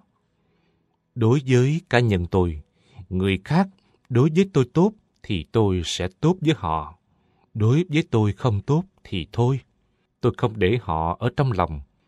Chỉ cần là người chấp nhận Phật Pháp, tôi sẽ dùng hết khả năng của mình để giúp đỡ họ. Vì vậy, Phật Pháp không bàn về liễu duyên, bất tịnh, cũng không nói hoàng duyên cần báo đáp, cần hiểu rõ về kết duyên trong Phật giáo mới thực sự kết thành mối thiện duyên rộng lớn. Không tự gây chướng ngại Quan niệm nghiệp trong Phật giáo chỉ tất cả những hành vi, cử chỉ được thể hiện thông qua hoặc là ngôn ngữ, hoặc là suy nghĩ, hoặc là hành động. Bởi vậy, chúng ta khởi tâm suy nghĩ, điều khiển cơ thể hoạt động như giơ tay, dơ chân đều được xem là chúng ta đang tạo nghiệp. Con người không thể không tạo nghiệp, nhưng có thể ngăn chặn bản thân mình không tạo thêm nghiệp chướng. Bởi nghiệp chướng sẽ tạo chướng ngại đối với những việc vốn có mà mình nên làm. Những ý định mà mình đang nghĩ, những lời mình nên nói, khiến cho con người tiến thoái lưỡng nan. Gọi tạo chướng ngại chỉ hành vi, lời nói, ý nghĩ của mình khiến cho người khác buồn phiền, gây khó khăn cho chính mình. Cũng có thể nói, do nguyên nhân của chính bạn mà tạo ra những tổn thất về thời gian, năng lực, tài sản của mình. Từ đó khiến cho công việc không được tiến hành thuận lợi. Đó chính là chướng ngại. Hơn nữa, khi bạn gây ra những tổn thất làm hại người khác, họ sẽ đòi lại công bằng, yêu cầu phải bồi thường. Họ giống như chủ nợ của bạn, và bạn chính là người dây nợ. Nếu như bạn có nhiều lỗi với mọi người, lại thường xuyên làm hại nhiều người, như vậy bản thân bạn sẽ thường xuyên gặp phải chướng ngại. Những thứ đó đều là nghiệp chướng. Làm thế nào để không tạo nghiệp chướng, tránh nhận báo chướng chỉ cần suy nghĩ, hành động của chúng ta đều mang lại lợi ích cho người, cho mình, thì bạn sẽ không tạo nghiệp chướng và những báo chướng nữa. Tuy nhiên, chúng ta thường rất ích kỷ, hẹp hòi, chỉ nghĩ đến lợi ích của mình, không quan tâm đến người khác. Hẹp hòi, ích kỷ của cái tôi nhỏ bé, thực chất là sự ngu xuẩn, thậm chí còn cho rằng khi người khác tổn thất thì cái lợi kia sẽ thuộc về mình. Không biết rằng những hành vi như chỉ mang lại cái lợi ngắn ngủi trước mắt nhưng sẽ có hại lâu dài về sau cho mình. Những việc làm thể hiện lòng hẹp hòi, ích kỷ của mình không chỉ làm hại người mà còn làm hại cả chính mình. Vì vậy, đó là một sự ngu xuẩn. Ví dụ trong cuộc sống tập thể, nếu tôi dứt hết rác của mình ra chỗ của người khác, chỉ quan tâm đến môi trường xung quanh mình, trong thời gian ngắn dường như có lợi cho mình, nhưng thời gian trôi đi, hơi thối ở bên cạnh mình sẽ bay đến, đồng thời sẽ gây ô nhiễm cho môi trường nơi mình ở. Hơn nữa, tôi dứt rác vào chỗ người ta, người ta cũng có thể dứt rác vào chỗ mình. Hai bên cùng tạo ra sự phiền nhiễu, đối địch. Kết quả vừa không nhận được sự đền bù, ngược lại lại gây ra những tổn hại. Vì vậy, với cái tôi ngu xuẩn, ích kỷ, hẹp hòi như vậy là cái mà chúng ta cần phải rũ bỏ đi. Tuy nhiên, khi chúng ta rũ bỏ đi cái tôi hẹp hòi, ngu xuẩn, thì đồng thời cũng cần đề cập đến cái tôi công đức. Gọi là cái tôi công đức để chỉ những việc làm trí công vô tư. Cái tôi vì người khác chứ không phải vì chính mình. Thoạt nhìn, dường như mình không có được lợi ích gì. Thật chất khi chúng ta nghĩ đến người khác, cả bản thân mình cũng bao hàm ở trong đó. Không tự tư, ngược lại đó là cách đối nhân xử thế tốt nhất, an toàn nhất. Giúp đỡ tất cả chúng sinh, mang lại lợi ích cho họ, đồng thời bản thân mình cũng có được sự thanh thản về tâm hồn. Đó chính là cảnh giới của cái tôi to lớn, đại ngã. Ở tầng sâu hơn, đó chính là vô ngã. Vô ngã trong Phật Pháp chỉ việc làm không so đo tính toán. Đối với tất cả công đức mà tôi đã làm, cũng có thể nói tôi đã bỏ ra tất cả để giúp đỡ mọi người, nhưng trong lòng mình không mong được đền đáp. Tôi chỉ làm những việc mà tôi nên làm. Sau khi làm xong, sẽ không cần phải nghĩ nhiều, không cần nói nhiều, trong lòng không chút bận tâm, đó chính là vô ngã. Điều đó giống như Phật, Bồ Tát dựa vào trí tuệ từ bi để phổ độ chúng sinh. Chính là dùng trái tim thanh tịnh, không quen ố, vô điều kiện để giúp đỡ tất cả mọi người. Phật, Bồ Tát vì luôn luôn nghĩ cho lợi ích của chúng sinh. Vì vậy không bao giờ tạo ra những chướng ngại vì không có chướng ngại nên công đức và sức mạnh của Phật, Bồ Tát rất lớn. Không chỉ ở trên thế giới này, trong thời gian vô tận, không gian vô cùng của mười phương ba đời, đâu đâu cũng tồn tại, lúc nào cũng có. Phật, Bồ Tát dựa vào trí tuệ để giải quyết vấn đề gọi là tuệ nghiệp. Lấy từ bi để giúp người được gọi là phúc nghiệp Mặc dù đó đều là nghiệp, nhưng những nghiệp này sẽ không tạo ra chướng ngại. Ngược lại, có thể làm tăng thêm công đức cho chúng ta, khiến cho mọi thứ đều thuận lợi. Nhờ có tuệ nghiệp và phúc nghiệp, chúng ta cảm thấy tự tại ở bất cứ nơi đâu. Đó chính là điều chúng ta nên học tập. Hơn nữa, đó cũng là điều mà mọi người đều có thể học được. Mạng xã hội không có nghĩa là phân tán. Trong xã hội thông tin hiện nay, máy tính ngày càng được phổ cập, việc sử dụng mạng ngày càng rộng rãi, con người không cần ra cửa cũng có thể làm được rất nhiều việc. Ở nhà lên mạng có thể làm việc, mua đồ, thậm chí có thể tham dự cuộc họp với người khác. Có người lo lắng rằng hoạt động giữa con người với nhau sẽ vì điều đó mà ít đi chăng? Quan hệ với mọi người liệu có phải ngày càng trở nên lạnh nhạt? Thực chất, dù sự thời đại thông tin có ảnh hưởng như thế nào đến mối quan hệ giữa con người, chúng ta vẫn cần phải thích ứng với sự thay đổi của hoàn cảnh. Hơn nữa, giữa con người với nhau vẫn cần phải tiếp xúc, nếu không sẽ cảm thấy ngăn cách và cảm giác cô đơn. Trên thực tế, bất luận là người của thời đại nông nghiệp hay khoa học kỹ thuật đều cảm thấy cô đơn. Đặc biệt là với những người đã nghỉ hưu, người đã lớn tuổi, người không có việc làm. Họ không có việc gì làm, cả ngày chỉ biết xem tivi, xem báo hoặc đến công viên để đi dạo, họ sẽ cảm thấy mình thật cô đơn. Lãng phí thời gian cứ lặp lại từng ngày, như vậy thật đáng tiếc, thật phí hoài, trống rỗng, bởi đời người có giới hạn, chúng ta cần phải biết tận dụng từng giây phút trong cuộc đời mình.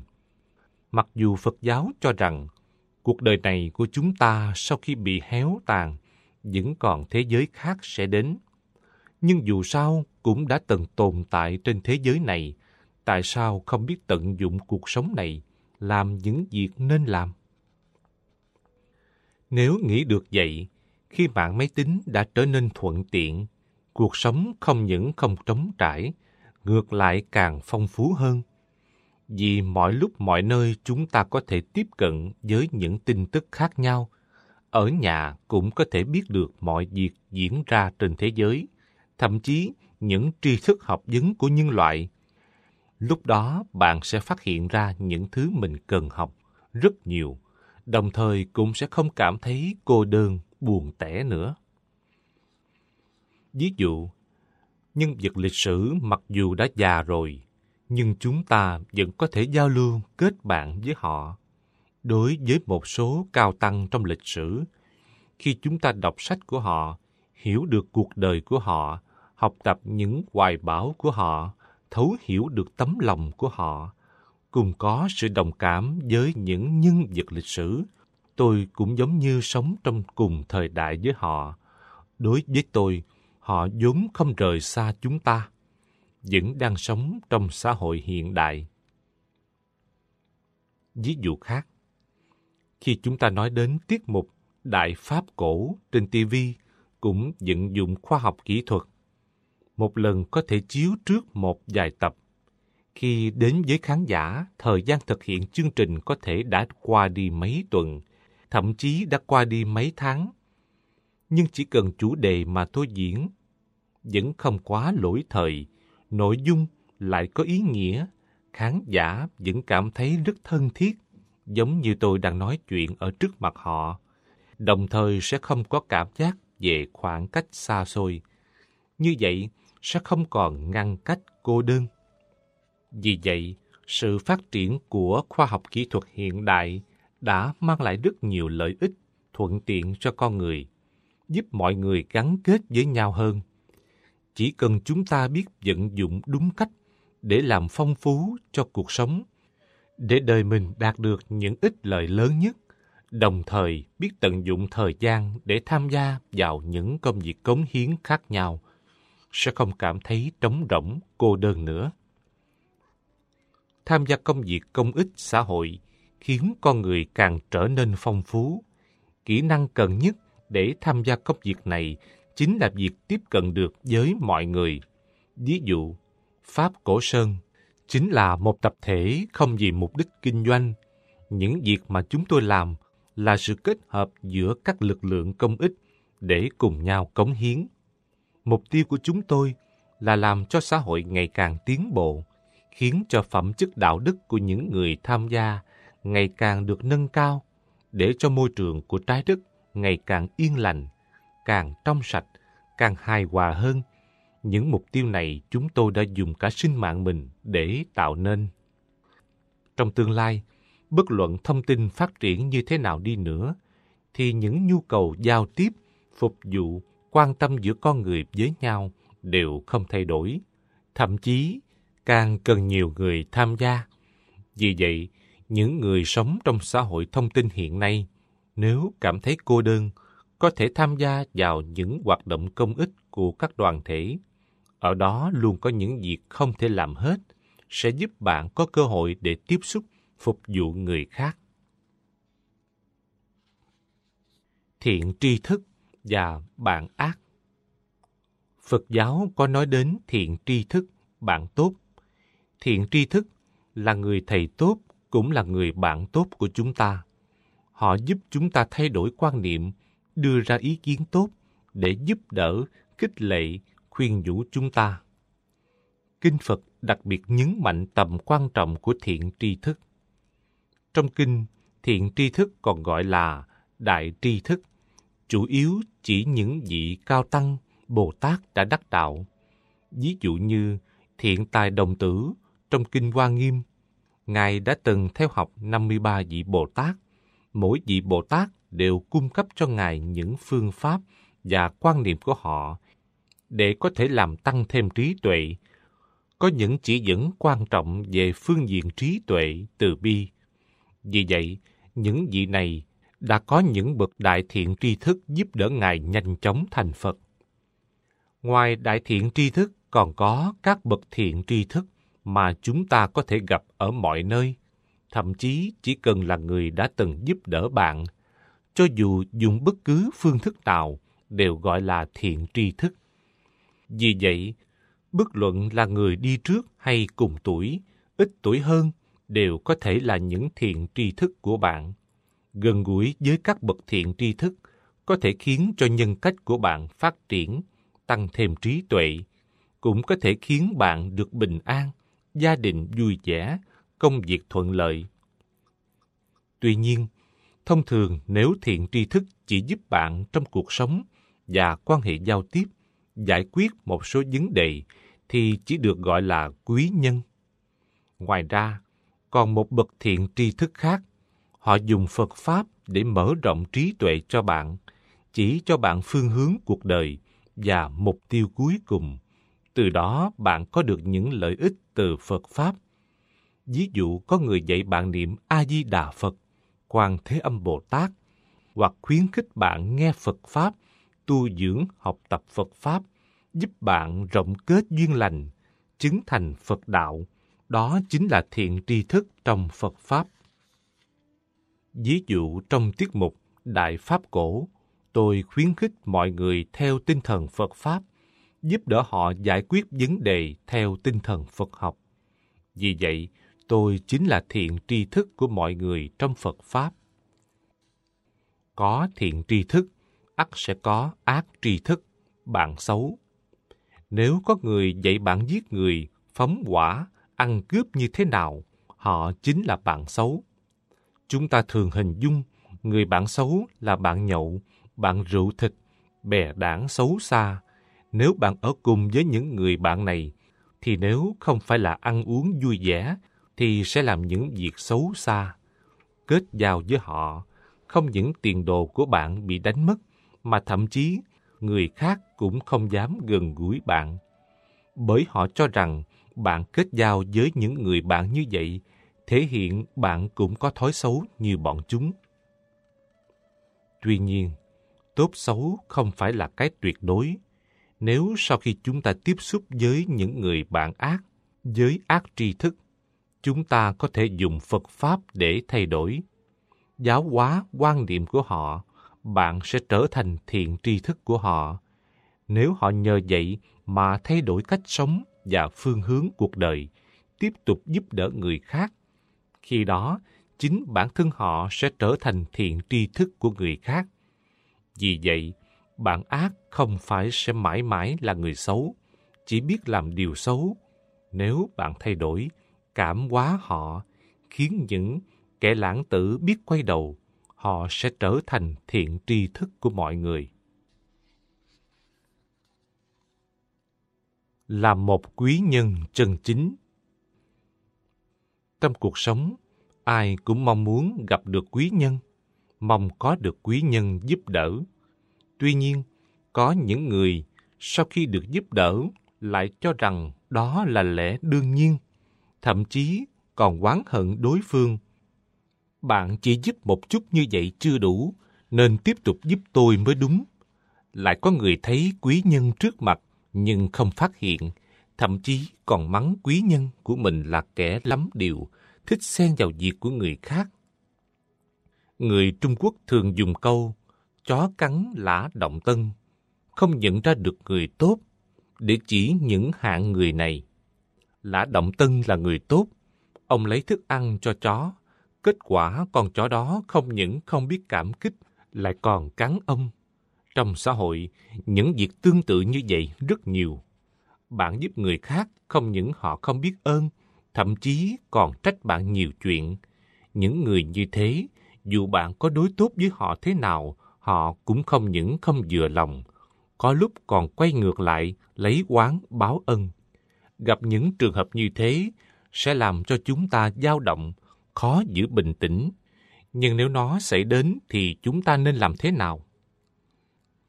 Có một vị cư sĩ nói với tôi, người tốt khó làm, cửa thiện khó mở. Vì vậy, nên làm người tốt nhỏ bé, không nên làm người tốt vĩ đại. Cần làm những việc tốt nho nhỏ, không nên làm việc tốt lớn. Nên mở cánh cửa thiện nhỏ bé, không nên mở cánh cửa thiện to lớn. Tôi hỏi nguyên do tại sao? Anh ta nói, khi một người đói khát, bạn cho họ nửa cân gạo để giúp họ vượt qua cơn đói khát. Đáng lý, họ sẽ cảm ơn anh mới phải. Nhưng nếu bạn nuôi họ, ngày nào cũng lo cơm nước, đến khi bạn có việc cần họ giúp đỡ, sẽ gây cho họ sự phản cảm. Lúc đó anh ta sẽ nói, có việc gì to tác, tôi chỉ ăn một vài bát cơm nhà anh, anh lại biến tôi thành cái gì đây? Dần dần, sẽ xuất hiện những mâu thuẫn trong tâm lý họ, xung đột sẽ xảy ra. Câu nói của vị cư sĩ xem ra rất có ý nghĩa, rất đúng, nhưng thực chất không hoàn toàn chính xác. Ví dụ, nếu có người biết Pháp Cổ Sơn đang làm từ thiện, họ sẽ lũ lượt kéo đến trước cửa. Hy vọng chúng tôi sẽ cho họ tiền của, vật chất. Nếu cảm thấy chúng tôi không cung cấp đủ, sẽ lên tiếng mắng chúng tôi. Cửa Phật nên đại từ đại bi, tại sao các ngài lại không từ bi? Có người cho rằng nếu chúng tôi không làm từ thiện, sẽ không có ai biết, cũng sẽ không có ai đến trách mắng hay cầu xin chúng tôi. Giữa người với người cần phải cùng nhau hợp tác giúp đỡ. Khi mình có tiền của, tài sản, năng lực, cần cố gắng giúp đỡ người khác. Việc họ có coi bạn là quý nhân hay không, không quan trọng. Mặc dù có thể sẽ có những di chứng sau này, nhưng đã làm việc tốt, mở cánh cửa thiện, làm quý nhân của người khác, bạn không nên so đo, cũng không nên hành thiện để chờ mong sự đền đáp. Làm việc tốt chỉ đơn thuần bởi vì chính mình đã tự nguyện làm. Khi người khác được giúp đỡ, mình cũng sẽ cảm thấy rất vui. Đó chính là sự báo đáp từ việc giúp đỡ người khác. Sau này, người ta có phê phán đối xử với mình thế nào cũng không cần quan tâm. Vì vậy, nếu bạn thực sự muốn làm quý nhân của người khác, những việc có thể làm được nên cố gắng làm. Sự phê phán, phỉ bán, những yêu cầu quá đáng của họ cũng không nên để bụng. Dù đối phương có trách mắng thế nào, đó là việc của họ, không có liên quan đến mình. Nếu mình không đáng bị mắng, mà lại bị mắng, vậy thì họ đã mắng sai. Bạn không cần phải tức giận, nản lòng chỉ cần có cống hiến sức lực của mình, bạn sẽ cảm thấy vui vẻ. Bố thí, cứu khổ cứu nạn đích thực. Trong Phật giáo có nói đến tứ nhiếp pháp, trong đó có một mục gọi là bố thí nhiếp. Nhiếp nghĩa là kết duyên cùng người khác, bất luận là tài sản, thời gian, trí tuệ hay kỹ năng của mình – thậm chí đó là trái tim của mình, đều có thể dùng để kết mối thiện duyên với mọi người. Bố thí khác với sự vui vẻ khi làm việc phân phát vật chất. Vui vẻ khi làm việc phân phát vật chất, phần lớn chỉ là sự bố thí những thứ thường dùng trong cuộc sống như thuốc men, thực phẩm, tiền bạc. Giống như đến dùng bị nạn để cứu tế cho dân bị nạn, trao tặng những thứ cần thiết cho cuộc sống. Sau khi làm xong là hết, sẽ không có sự giúp đỡ tiếp nữa. Tuy nhiên, bố thí trong tứ nhiếp pháp, ngoài việc cung cấp cho con người những vật chất, những vật phẩm cần thiết trong cuộc sống, lại cần giúp đỡ họ làm sạch những quan niệm về mặt tinh thần, về tâm hồn cho họ. Nhờ thế, tâm hồn họ sẽ ngày càng thanh tịnh. Có câu nói dí rất hay, cho người ta ăn cá, không bằng việc dạy người ta câu cá.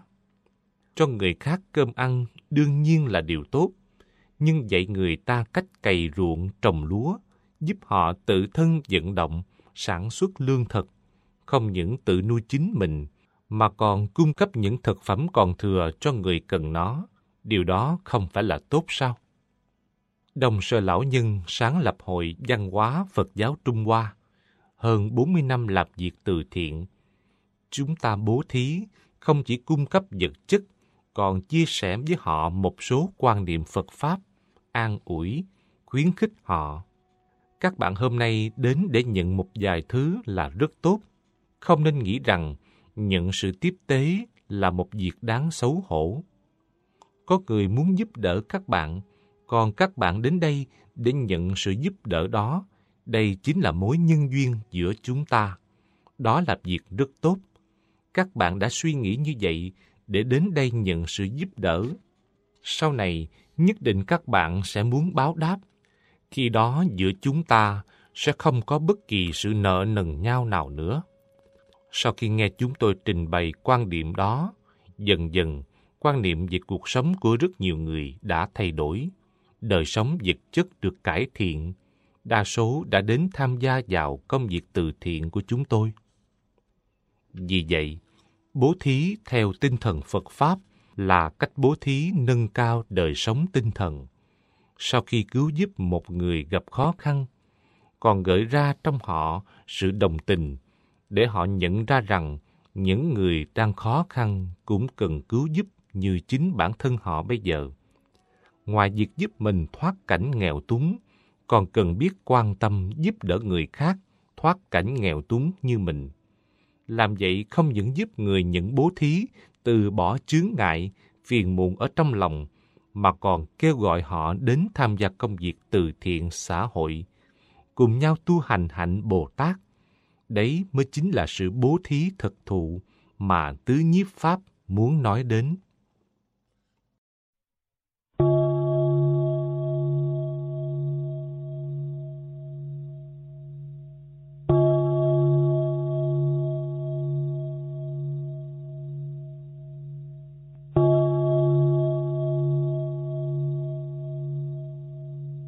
Lời yêu thương Phật giáo có một từ gọi là lời yêu thương, ái ngữ, chỉ lời nói, thái độ và biểu hiện tình yêu thương của mình đến với người khác. Đó chính là biểu hiện sự quan tâm, ân cần khích lệ của mình đối với người khác thông qua lời nói, ngôn ngữ cơ thể như gật đầu, mỉm cười. Những động tác như vậy đều được gọi là lời yêu thương. Lời yêu thương không chỉ hạn chế ở ngôn ngữ. Những biểu hiện trên khuôn mặt, ánh mắt của chúng ta cũng có thể biết nói chuyện. Ngay cả những động tác cũng có thể nói chuyện được. Vì vậy, chúng được gọi là ngôn ngữ cơ thể. Chỉ cần bạn có tấm lòng từ bi, mềm mỏng hay quan tâm đến mọi người, bất kỳ hành động nào mà bạn biểu hiện ra, cho dù đó chỉ là một câu nói khiến cho người khác cảm thấy rất ấm áp. Đó chính là sức mạnh của lời yêu thương. Yêu trong từ lời yêu thương không nên coi đó chỉ là tình yêu nam nữ. Yêu cũng có nhiều tầng nghĩa và cấp độ. Tầng nghĩa thấp nhất chính là tình yêu tự tư.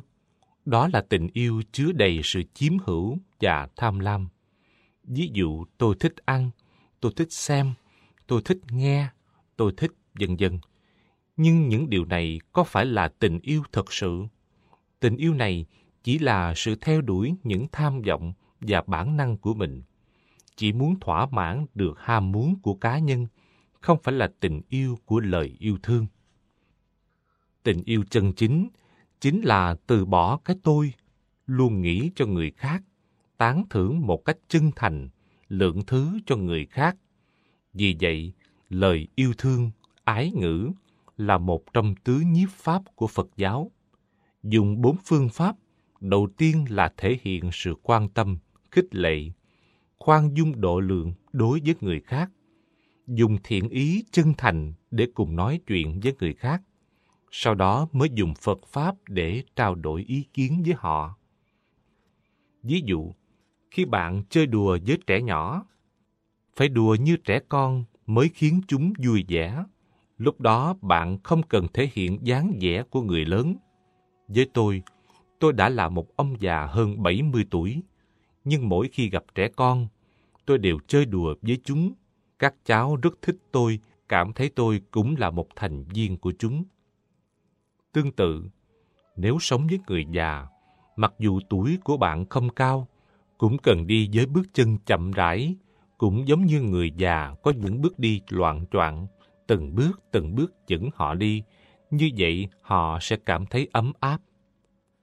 Muốn làm được như vậy, bạn cần phải nghĩ cho họ, từ bỏ những lợi hại được mất, không nên luôn luôn nghĩ mình nên là người như thế nào, cố làm theo cách của riêng mình, mà cần phải nghĩ đến mọi thứ vì người khác, hiểu được người ta cần cái gì, tình trạng bây giờ thế nào, đó mới chính là sự biểu hiện của lời yêu thương.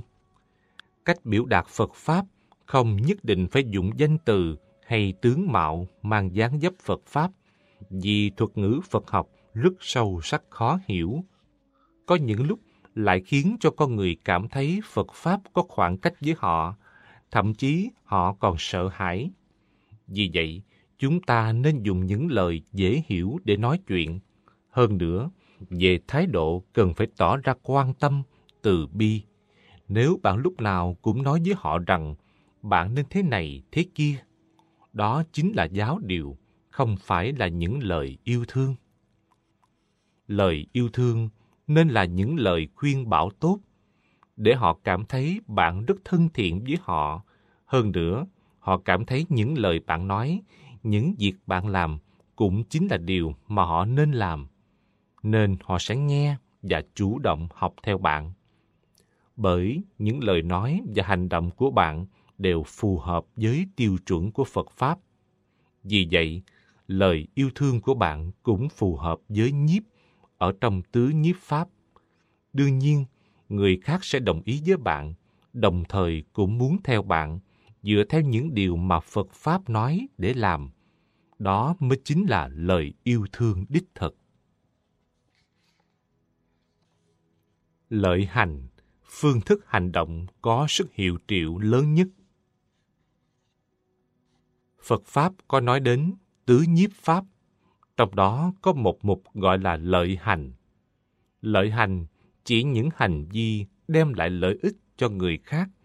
Cũng có thể nói, tất cả những hành vi có thể đem lại thuận lợi, an lạc cho người khác đều gọi là lợi hành.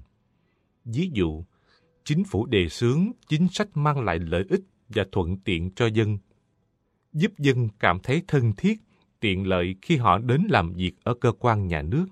Đó chính là một hình thức của lợi hành. Trong phạm vi năng lực của mình, mọi người đều có thể giúp đỡ người khác. Chúng ta không thể sống cô độc một mình. Rất ít người lưu lạc nơi quan đảo giống Robinson, sống cô độc ở ngoài đó. Bất luận người nào cũng sẽ sống cùng với ít nhất là một vài người, thậm chí họ là đàn ông độc thân, người theo chủ nghĩa độc thân, cũng không thể rời xa xã hội sống một mình mà không tham gia vào các hoạt động giao tiếp. Chúng ta thực hiện hạnh lợi hành ở bất cứ nơi nào, bất cứ lúc nào. Có người nói, có người dễ hành thiện trong môi trường công cộng. Thực chất, không nhất định ở cơ quan công sở, mà bất kỳ thời gian nào, bất kỳ địa điểm nào đều có thể giúp đỡ người khác. Có rất nhiều cơ hội làm việc thiện, dù chỉ là việc đi tản bộ ở trên đường hay là đi ra chợ mua thức ăn, bạn đều có cơ hội để làm việc thiện. Ví dụ, khi đi xe buýt, nhìn thấy người già không có chỗ ngồi, trong khi bạn có thì nên nhường chỗ cho họ. Nếu bạn không có chỗ ngồi, cũng nên tìm giúp hoặc thương lượng với người thanh niên có chỗ ngồi, đề nghị anh ta nhường chỗ. Đó chính là lợi hành, làm việc thiện. Có lần tôi đi xe buýt, có thể do tôi quá gầy yếu, trông như người đang bệnh, nên vừa lên xe đã nghe người nói, mời thầy ngồi đây ạ. À. Nhưng tôi quan sát kỹ, toàn bộ chỗ ngồi trên xe đều đã có người ngồi hết, không có chỗ nào trống cả.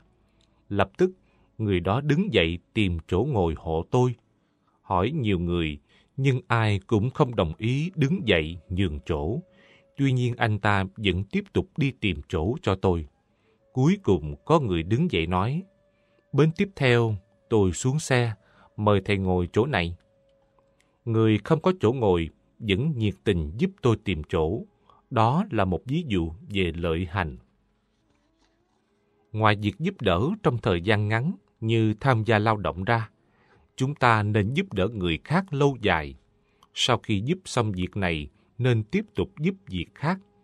Ví dụ, có một vị cư sĩ, anh ta biết tôi không có tiền sang Nhật du học.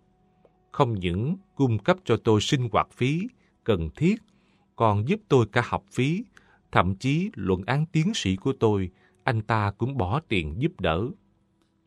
Học xong ở Nhật, anh vẫn tiếp tục giúp cho tôi đi Mỹ nghiên cứu Phật Pháp. Sự giúp đỡ lâu dài của anh ấy có thể nói là đã giúp từ đầu đến cuối. Nhận được sự giúp đỡ to lớn đó, tôi cảm thấy mình cần phải cảm ơn anh ta, báo đáp lại anh ta. Cách tốt nhất là nên học tập anh ta, dùng Phật Pháp, dùng vật chất, dùng những thứ tiện lợi nhất để giúp đỡ người khác. Kết quả, tôi càng giúp đỡ người khác, càng cảm thấy tôi đáng tin cậy. Vì vậy, họ cũng bằng lòng giúp đỡ tôi, tạo điều kiện cho tôi được giúp đỡ nhiều người hơn. Đó chính là bước tiến của hạnh lợi hành. Ví dụ, tôi tham gia vào việc diễn xuất, ghi hình trong các tiết mục trên truyền hình, với dụng ý muốn giúp đỡ tất cả mọi người.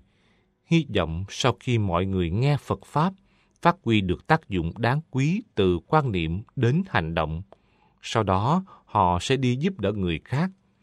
Đối tượng giúp đỡ có thể là người trong gia đình, có thể là bạn bè quen thân, cũng có thể là người bạn chưa hề quen biết. Tôi vận dụng tinh thần từ bi và trí tuệ Phật Pháp để giúp đỡ người khác. Nhờ đó, mọi người hưởng ứng cách làm của tôi, cùng nhau hợp tác hoặc có thể sáng lập sự nghiệp bằng pháp mới, tiếp tục tạo ảnh hưởng tốt đến người khác. Ngày càng có nhiều người nhận được sự giúp đỡ và chính người được giúp lại dần trở thành người đi giúp. Tinh tiến hành thiện, đó là hiệu quả lớn nhất của lợi hành. Đồng sự, người cùng tâm nguyện sẽ chung đường. Thông thường, Đồng sự chỉ những người cùng làm việc ở trong một công ty hoặc trong một đoàn thể. Họ có thể cùng làm một công việc hoặc ở những bộ phận khác nhau, nhưng chỉ cần làm việc cho một nhiệm vụ thống nhất đều có thể gọi là đồng sự. Đồng sự được nói trong tứ nhiếp pháp của Phật giáo, muốn nói có những điểm tương đồng với ý nghĩa đồng sự thông thường, nhưng không phải hoàn toàn giống nhau. Đồng sự mà Phật Pháp nói đến đầu tiên là việc đồng ý với người khác để cho họ dễ dàng chấp nhận mình. Sau đó dần dần chuyển hóa họ, cho họ gặt hái lợi ích của việc tu tập theo Phật Pháp, rời khổ, có được vui. Trong hai bộ kinh rất quan trọng, Kinh Pháp Hoa và Kinh Hoa Nghiêm, có nhiều câu chuyện giảng rõ ý nghĩa của đồng sự. Trong Kinh Pháp Hoa kể, có một đại phú ông bị thất lạc con từ khi nó còn bé, trở thành một kẻ ăn xin lưu lạc trên đường phố. Chú bé hoàn toàn không biết mình có người bố rất giàu có. Một hôm, cậu bé đi đến nhà cha mình xin ăn. Cậu đứng bên ngoài cửa nói, Thưa quý ông giàu có, ông có thể đưa cho tôi một ít tiền hoặc một chút cơm không? Do trên khuôn mặt của cậu bé này từ nhỏ đã được đánh dấu làm hiệu, người bố vừa nhìn thấy đã biết đó là con trai của mình. Dội sai người gọi cậu bé vào cửa. Không ngờ cậu bé ăn xin vừa nghe thấy, cho rằng quý ông giàu có muốn phạt cậu, sợ hãi bỏ chạy mất tâm. Cha cậu nghĩ ra một cách, sai một người có hình dáng xấu xí, giả làm người ăn xin, cầm chiếc bát dở đi tìm cậu bé, cùng đi ăn xin với cậu. Sau khi hai người họ trở thành bạn bè, dựa nhau để sống, người này mới đưa cậu bé ăn xin về nhà người cha giàu có. Lúc đó cha cậu bé đặt phái người đứng ở cổng chờ họ, giả vợ đồng tình nói với họ. Hai người thật nghèo đói, thật đáng thương. Chi bằng đến đây làm việc cho chúng tôi, không cần phải lưu lạc bốn phương nữa. Cậu bé thấy ý kiến hay, thế là đồng ý, bắt đầu làm những công việc nhỏ nhặt nhất. Bố cậu sai người đi ăn xin đi cùng đến bên cạnh, giúp đỡ cậu làm việc. Nhờ vào sự cố gắng của mình, cuối cùng cậu được thăng chức làm tổng quản. Lúc đó cha sắp qua đời, ông mới thú nhận với cậu bé. Thực ra con chính là đứa con mà ta thức lạc từ nhỏ. Bây giờ cha sắp chết, lại không có người thừa kế khác. Tất cả những gì của cha đều là của con. Do cậu bé ăn xin đã làm tổng quản, cậu có đủ năng lực, kinh nghiệm để tiếp nhận lấy gia nghiệp to lớn của người cha, cộng thêm với sự tín nhiệm vào người thuê giúp việc đã nuôi dưỡng nhiều năm. Cậu ta tin tưởng những lời nói của cha là sự thật, từ đó mà vui lòng nhận lại tổ tâm của mình. Ngoài ra, trong phẩm phổ môn của Kinh Pháp Hoa, Bồ Tát Quán Thế Âm là ví dụ điển hình của hạnh đồng sự nhiếp. Quán Thế Âm Bồ Tát trong kinh có 32 phép hóa thân. Ví dụ, nếu đối tượng được quá độ là nhi đồng, Ngài sẽ biến thành nhi đồng. Đối tượng được quá độ là phụ nữ, Ngài sẽ biến thành phụ nữ.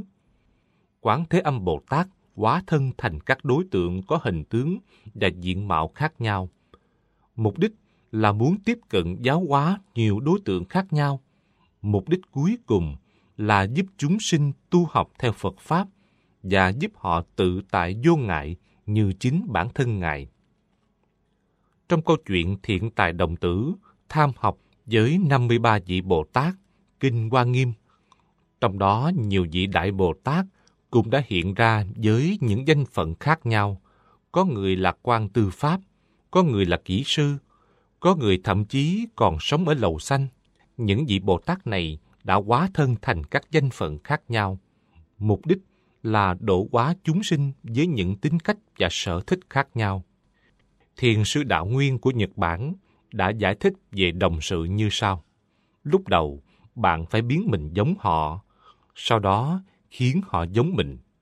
Đồng sự là mình hòa vào trong xã hội mà đối tượng cần giáo hóa đang sống, nhưng không bị xã hội ảnh hưởng ngược lại mà đánh mất mình. Mục đích của việc hòa nhập vào xã hội để lãnh đạo xã hội, cảm hóa xã hội, dựa theo những yêu cầu xã hội mà thay đổi mình và trở thành người cần thiết cho xã hội. Từ bi và trí tuệ Tôi thường nói, dùng trí tuệ để giải quyết công việc của mình, dùng từ bi để đối xử với người khác. Thông thường mọi người cho rằng dựa vào trí tuệ để xem xét nội tâm của mình là việc dễ làm. Nhưng dùng từ bi để thể nghiệm và quan sát nội tâm của người khác sẽ rất khó. Thực chất, nếu muốn đồng thời làm được hai điều này, mặc dù không dễ, nhưng cũng phải là điều không thể quan sát nội tâm của người khác, cái dùng đến không phải là thần thông khác nhau.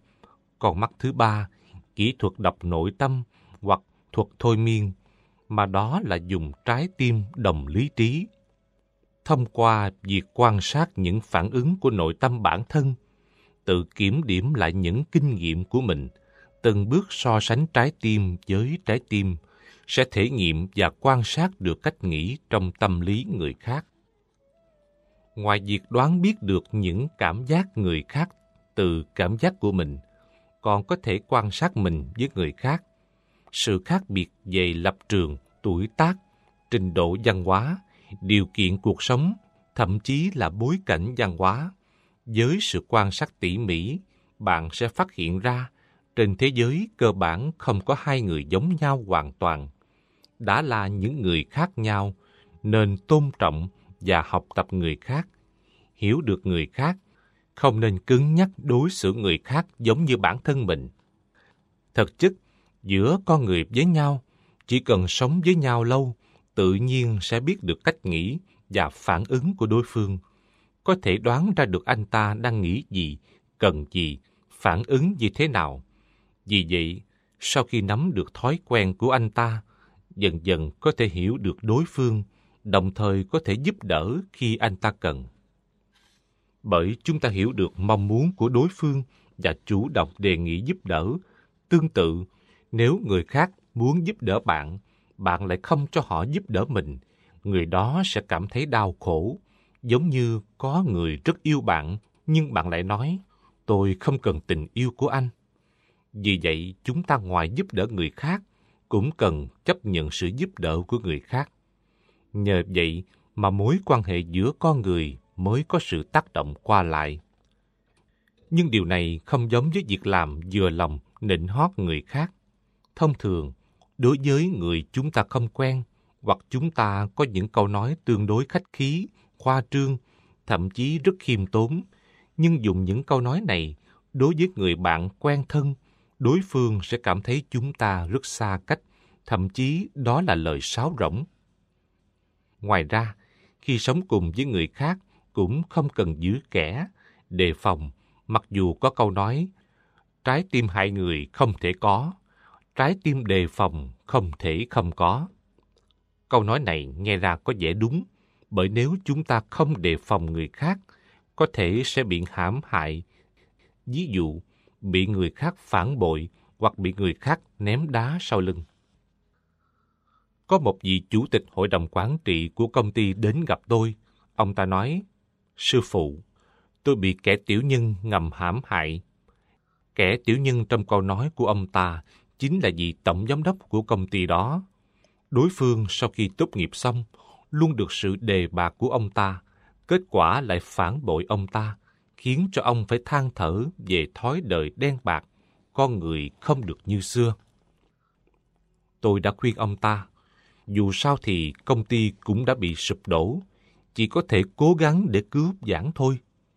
Điều quan trọng là sau này không phải vì xảy ra sự việc lần này mà có sự thù ghét với mọi người. Mặc dù không nên thù ghét, nhưng cần phải biết theo dõi tỉ mỉ.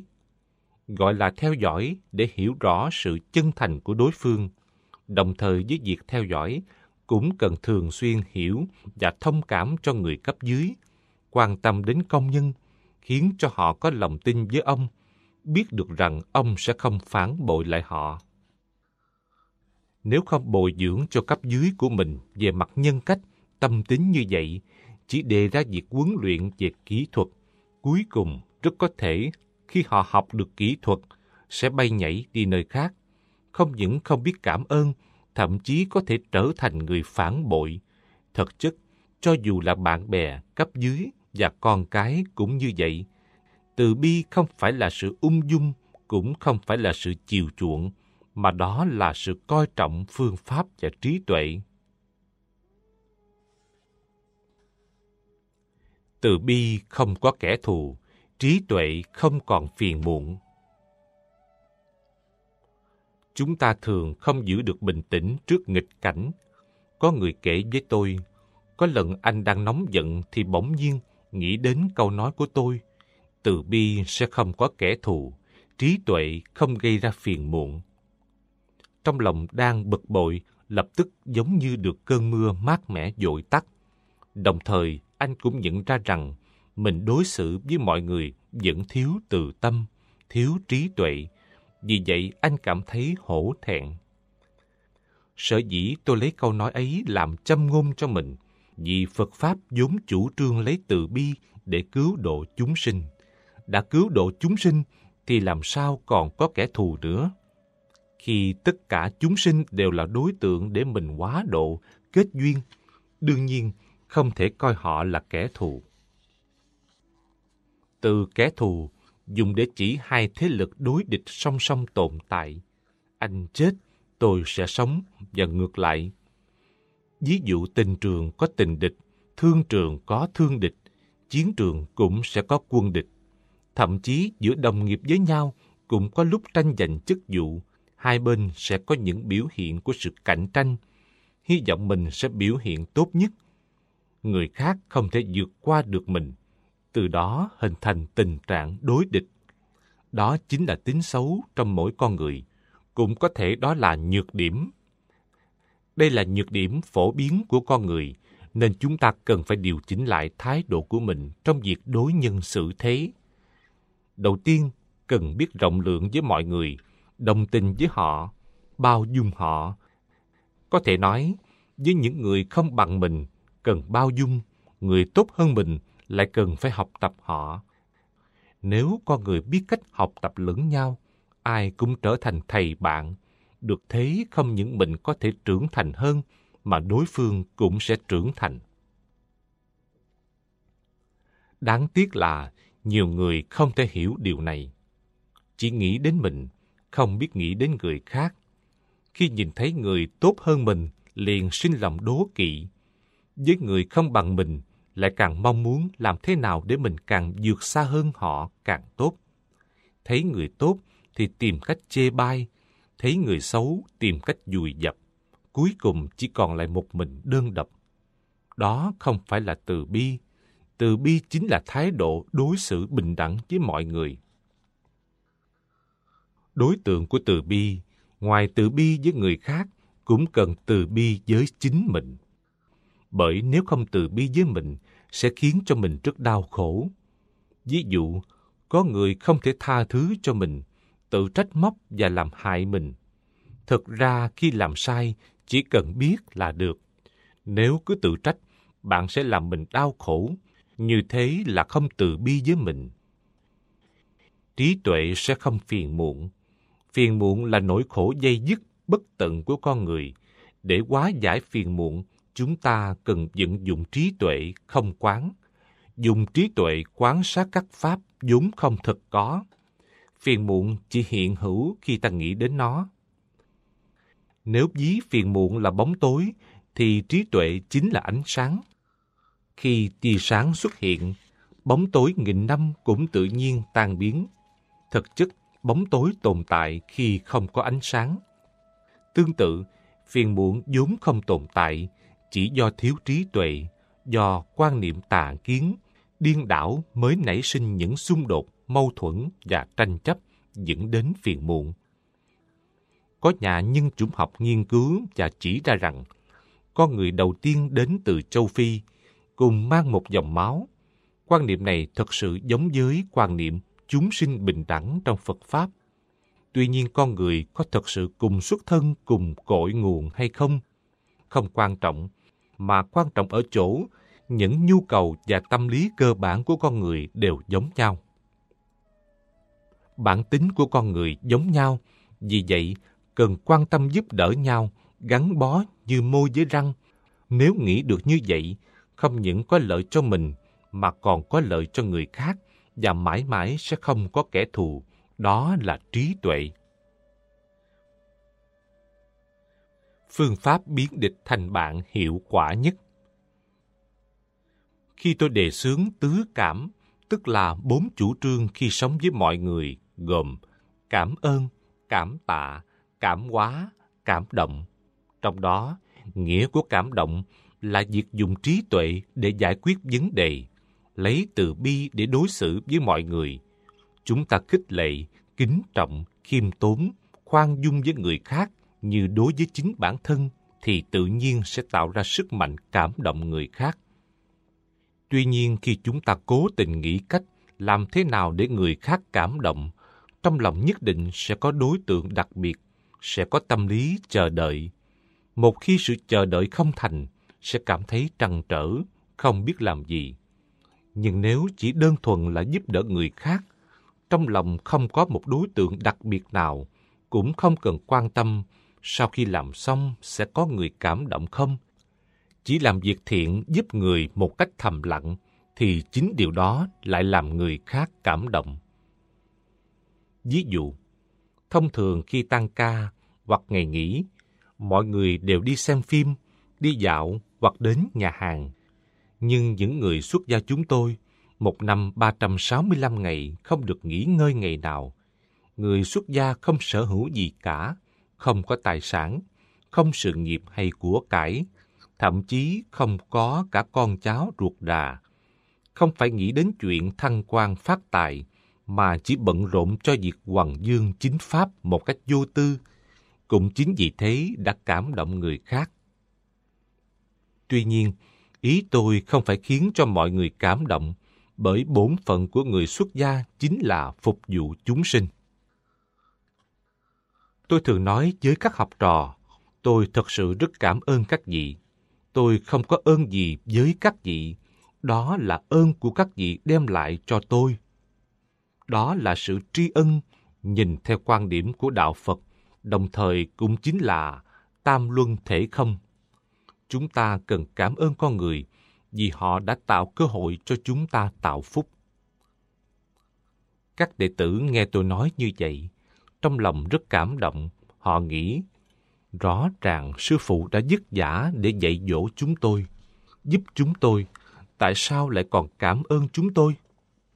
Nhờ sự cảm động đó, lòng của họ sẽ được mở rộng và thay đổi.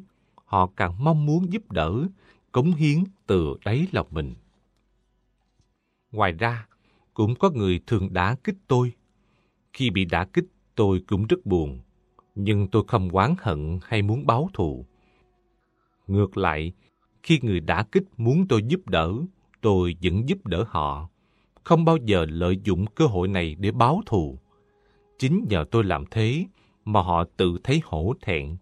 Khi biết hổ thẹn, họ sẽ cảm động và tự thay đổi. Tuy nhiên, mục đích giúp đỡ người khác không phải vì tôi muốn khiến họ cảm động, mà đó là việc tôi nên làm. Tôi chỉ làm đúng theo tinh thần Phật Pháp. Và những kết quả của việc thực hiện tinh thần đó luôn luôn làm mọi người cảm động. Thêm nữa, trong cuộc sống hàng ngày, không nên vì một chuyện nhỏ nhặt mà oán ghét, căm thù người đã gây chuyện. Mặc dù người khác có lỗi, chúng ta cũng vẫn cần phải tha thứ, có người không chịu nổi sự chỉ trích của người khác, nên nếu bạn mắng họ, họ sẽ thù bạn. Với người như vậy, chúng ta không nên dùng cách chỉ trích để giải quyết vấn đề, cũng không cần phải tốn lời để giải thích, chỉ cần bao dung, từ bi, làm bạn với họ, dần dần họ sẽ cảm động, cảm thấy việc chống lại bạn là không nên. Hai bên từ đối địch dần dần sẽ trở thành bạn tốt hóa giải xung đột giữa con người một cách tốt nhất, hiệu quả nhất là cảm hóa họ theo tinh thần Phật Pháp. Cảm hóa bằng Phật Pháp là phương pháp hữu hiệu nhất để biến địch thành bạn.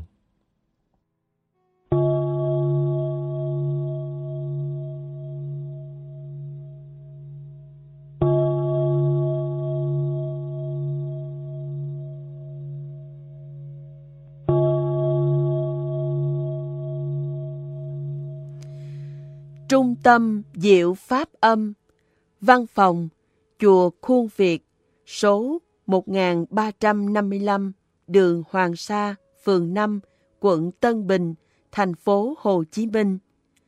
Chùa Diệu Pháp Số 72 Xuyệt 14 Phú Mỹ xã Phú Hòa Đông, huyện Củ Chi, thành phố Hồ Chí Minh. Điện thoại 028 362 08438 Website diệu pháp âm.net Kênh youtube youtube.com Xuyệt Diệu Pháp Âm.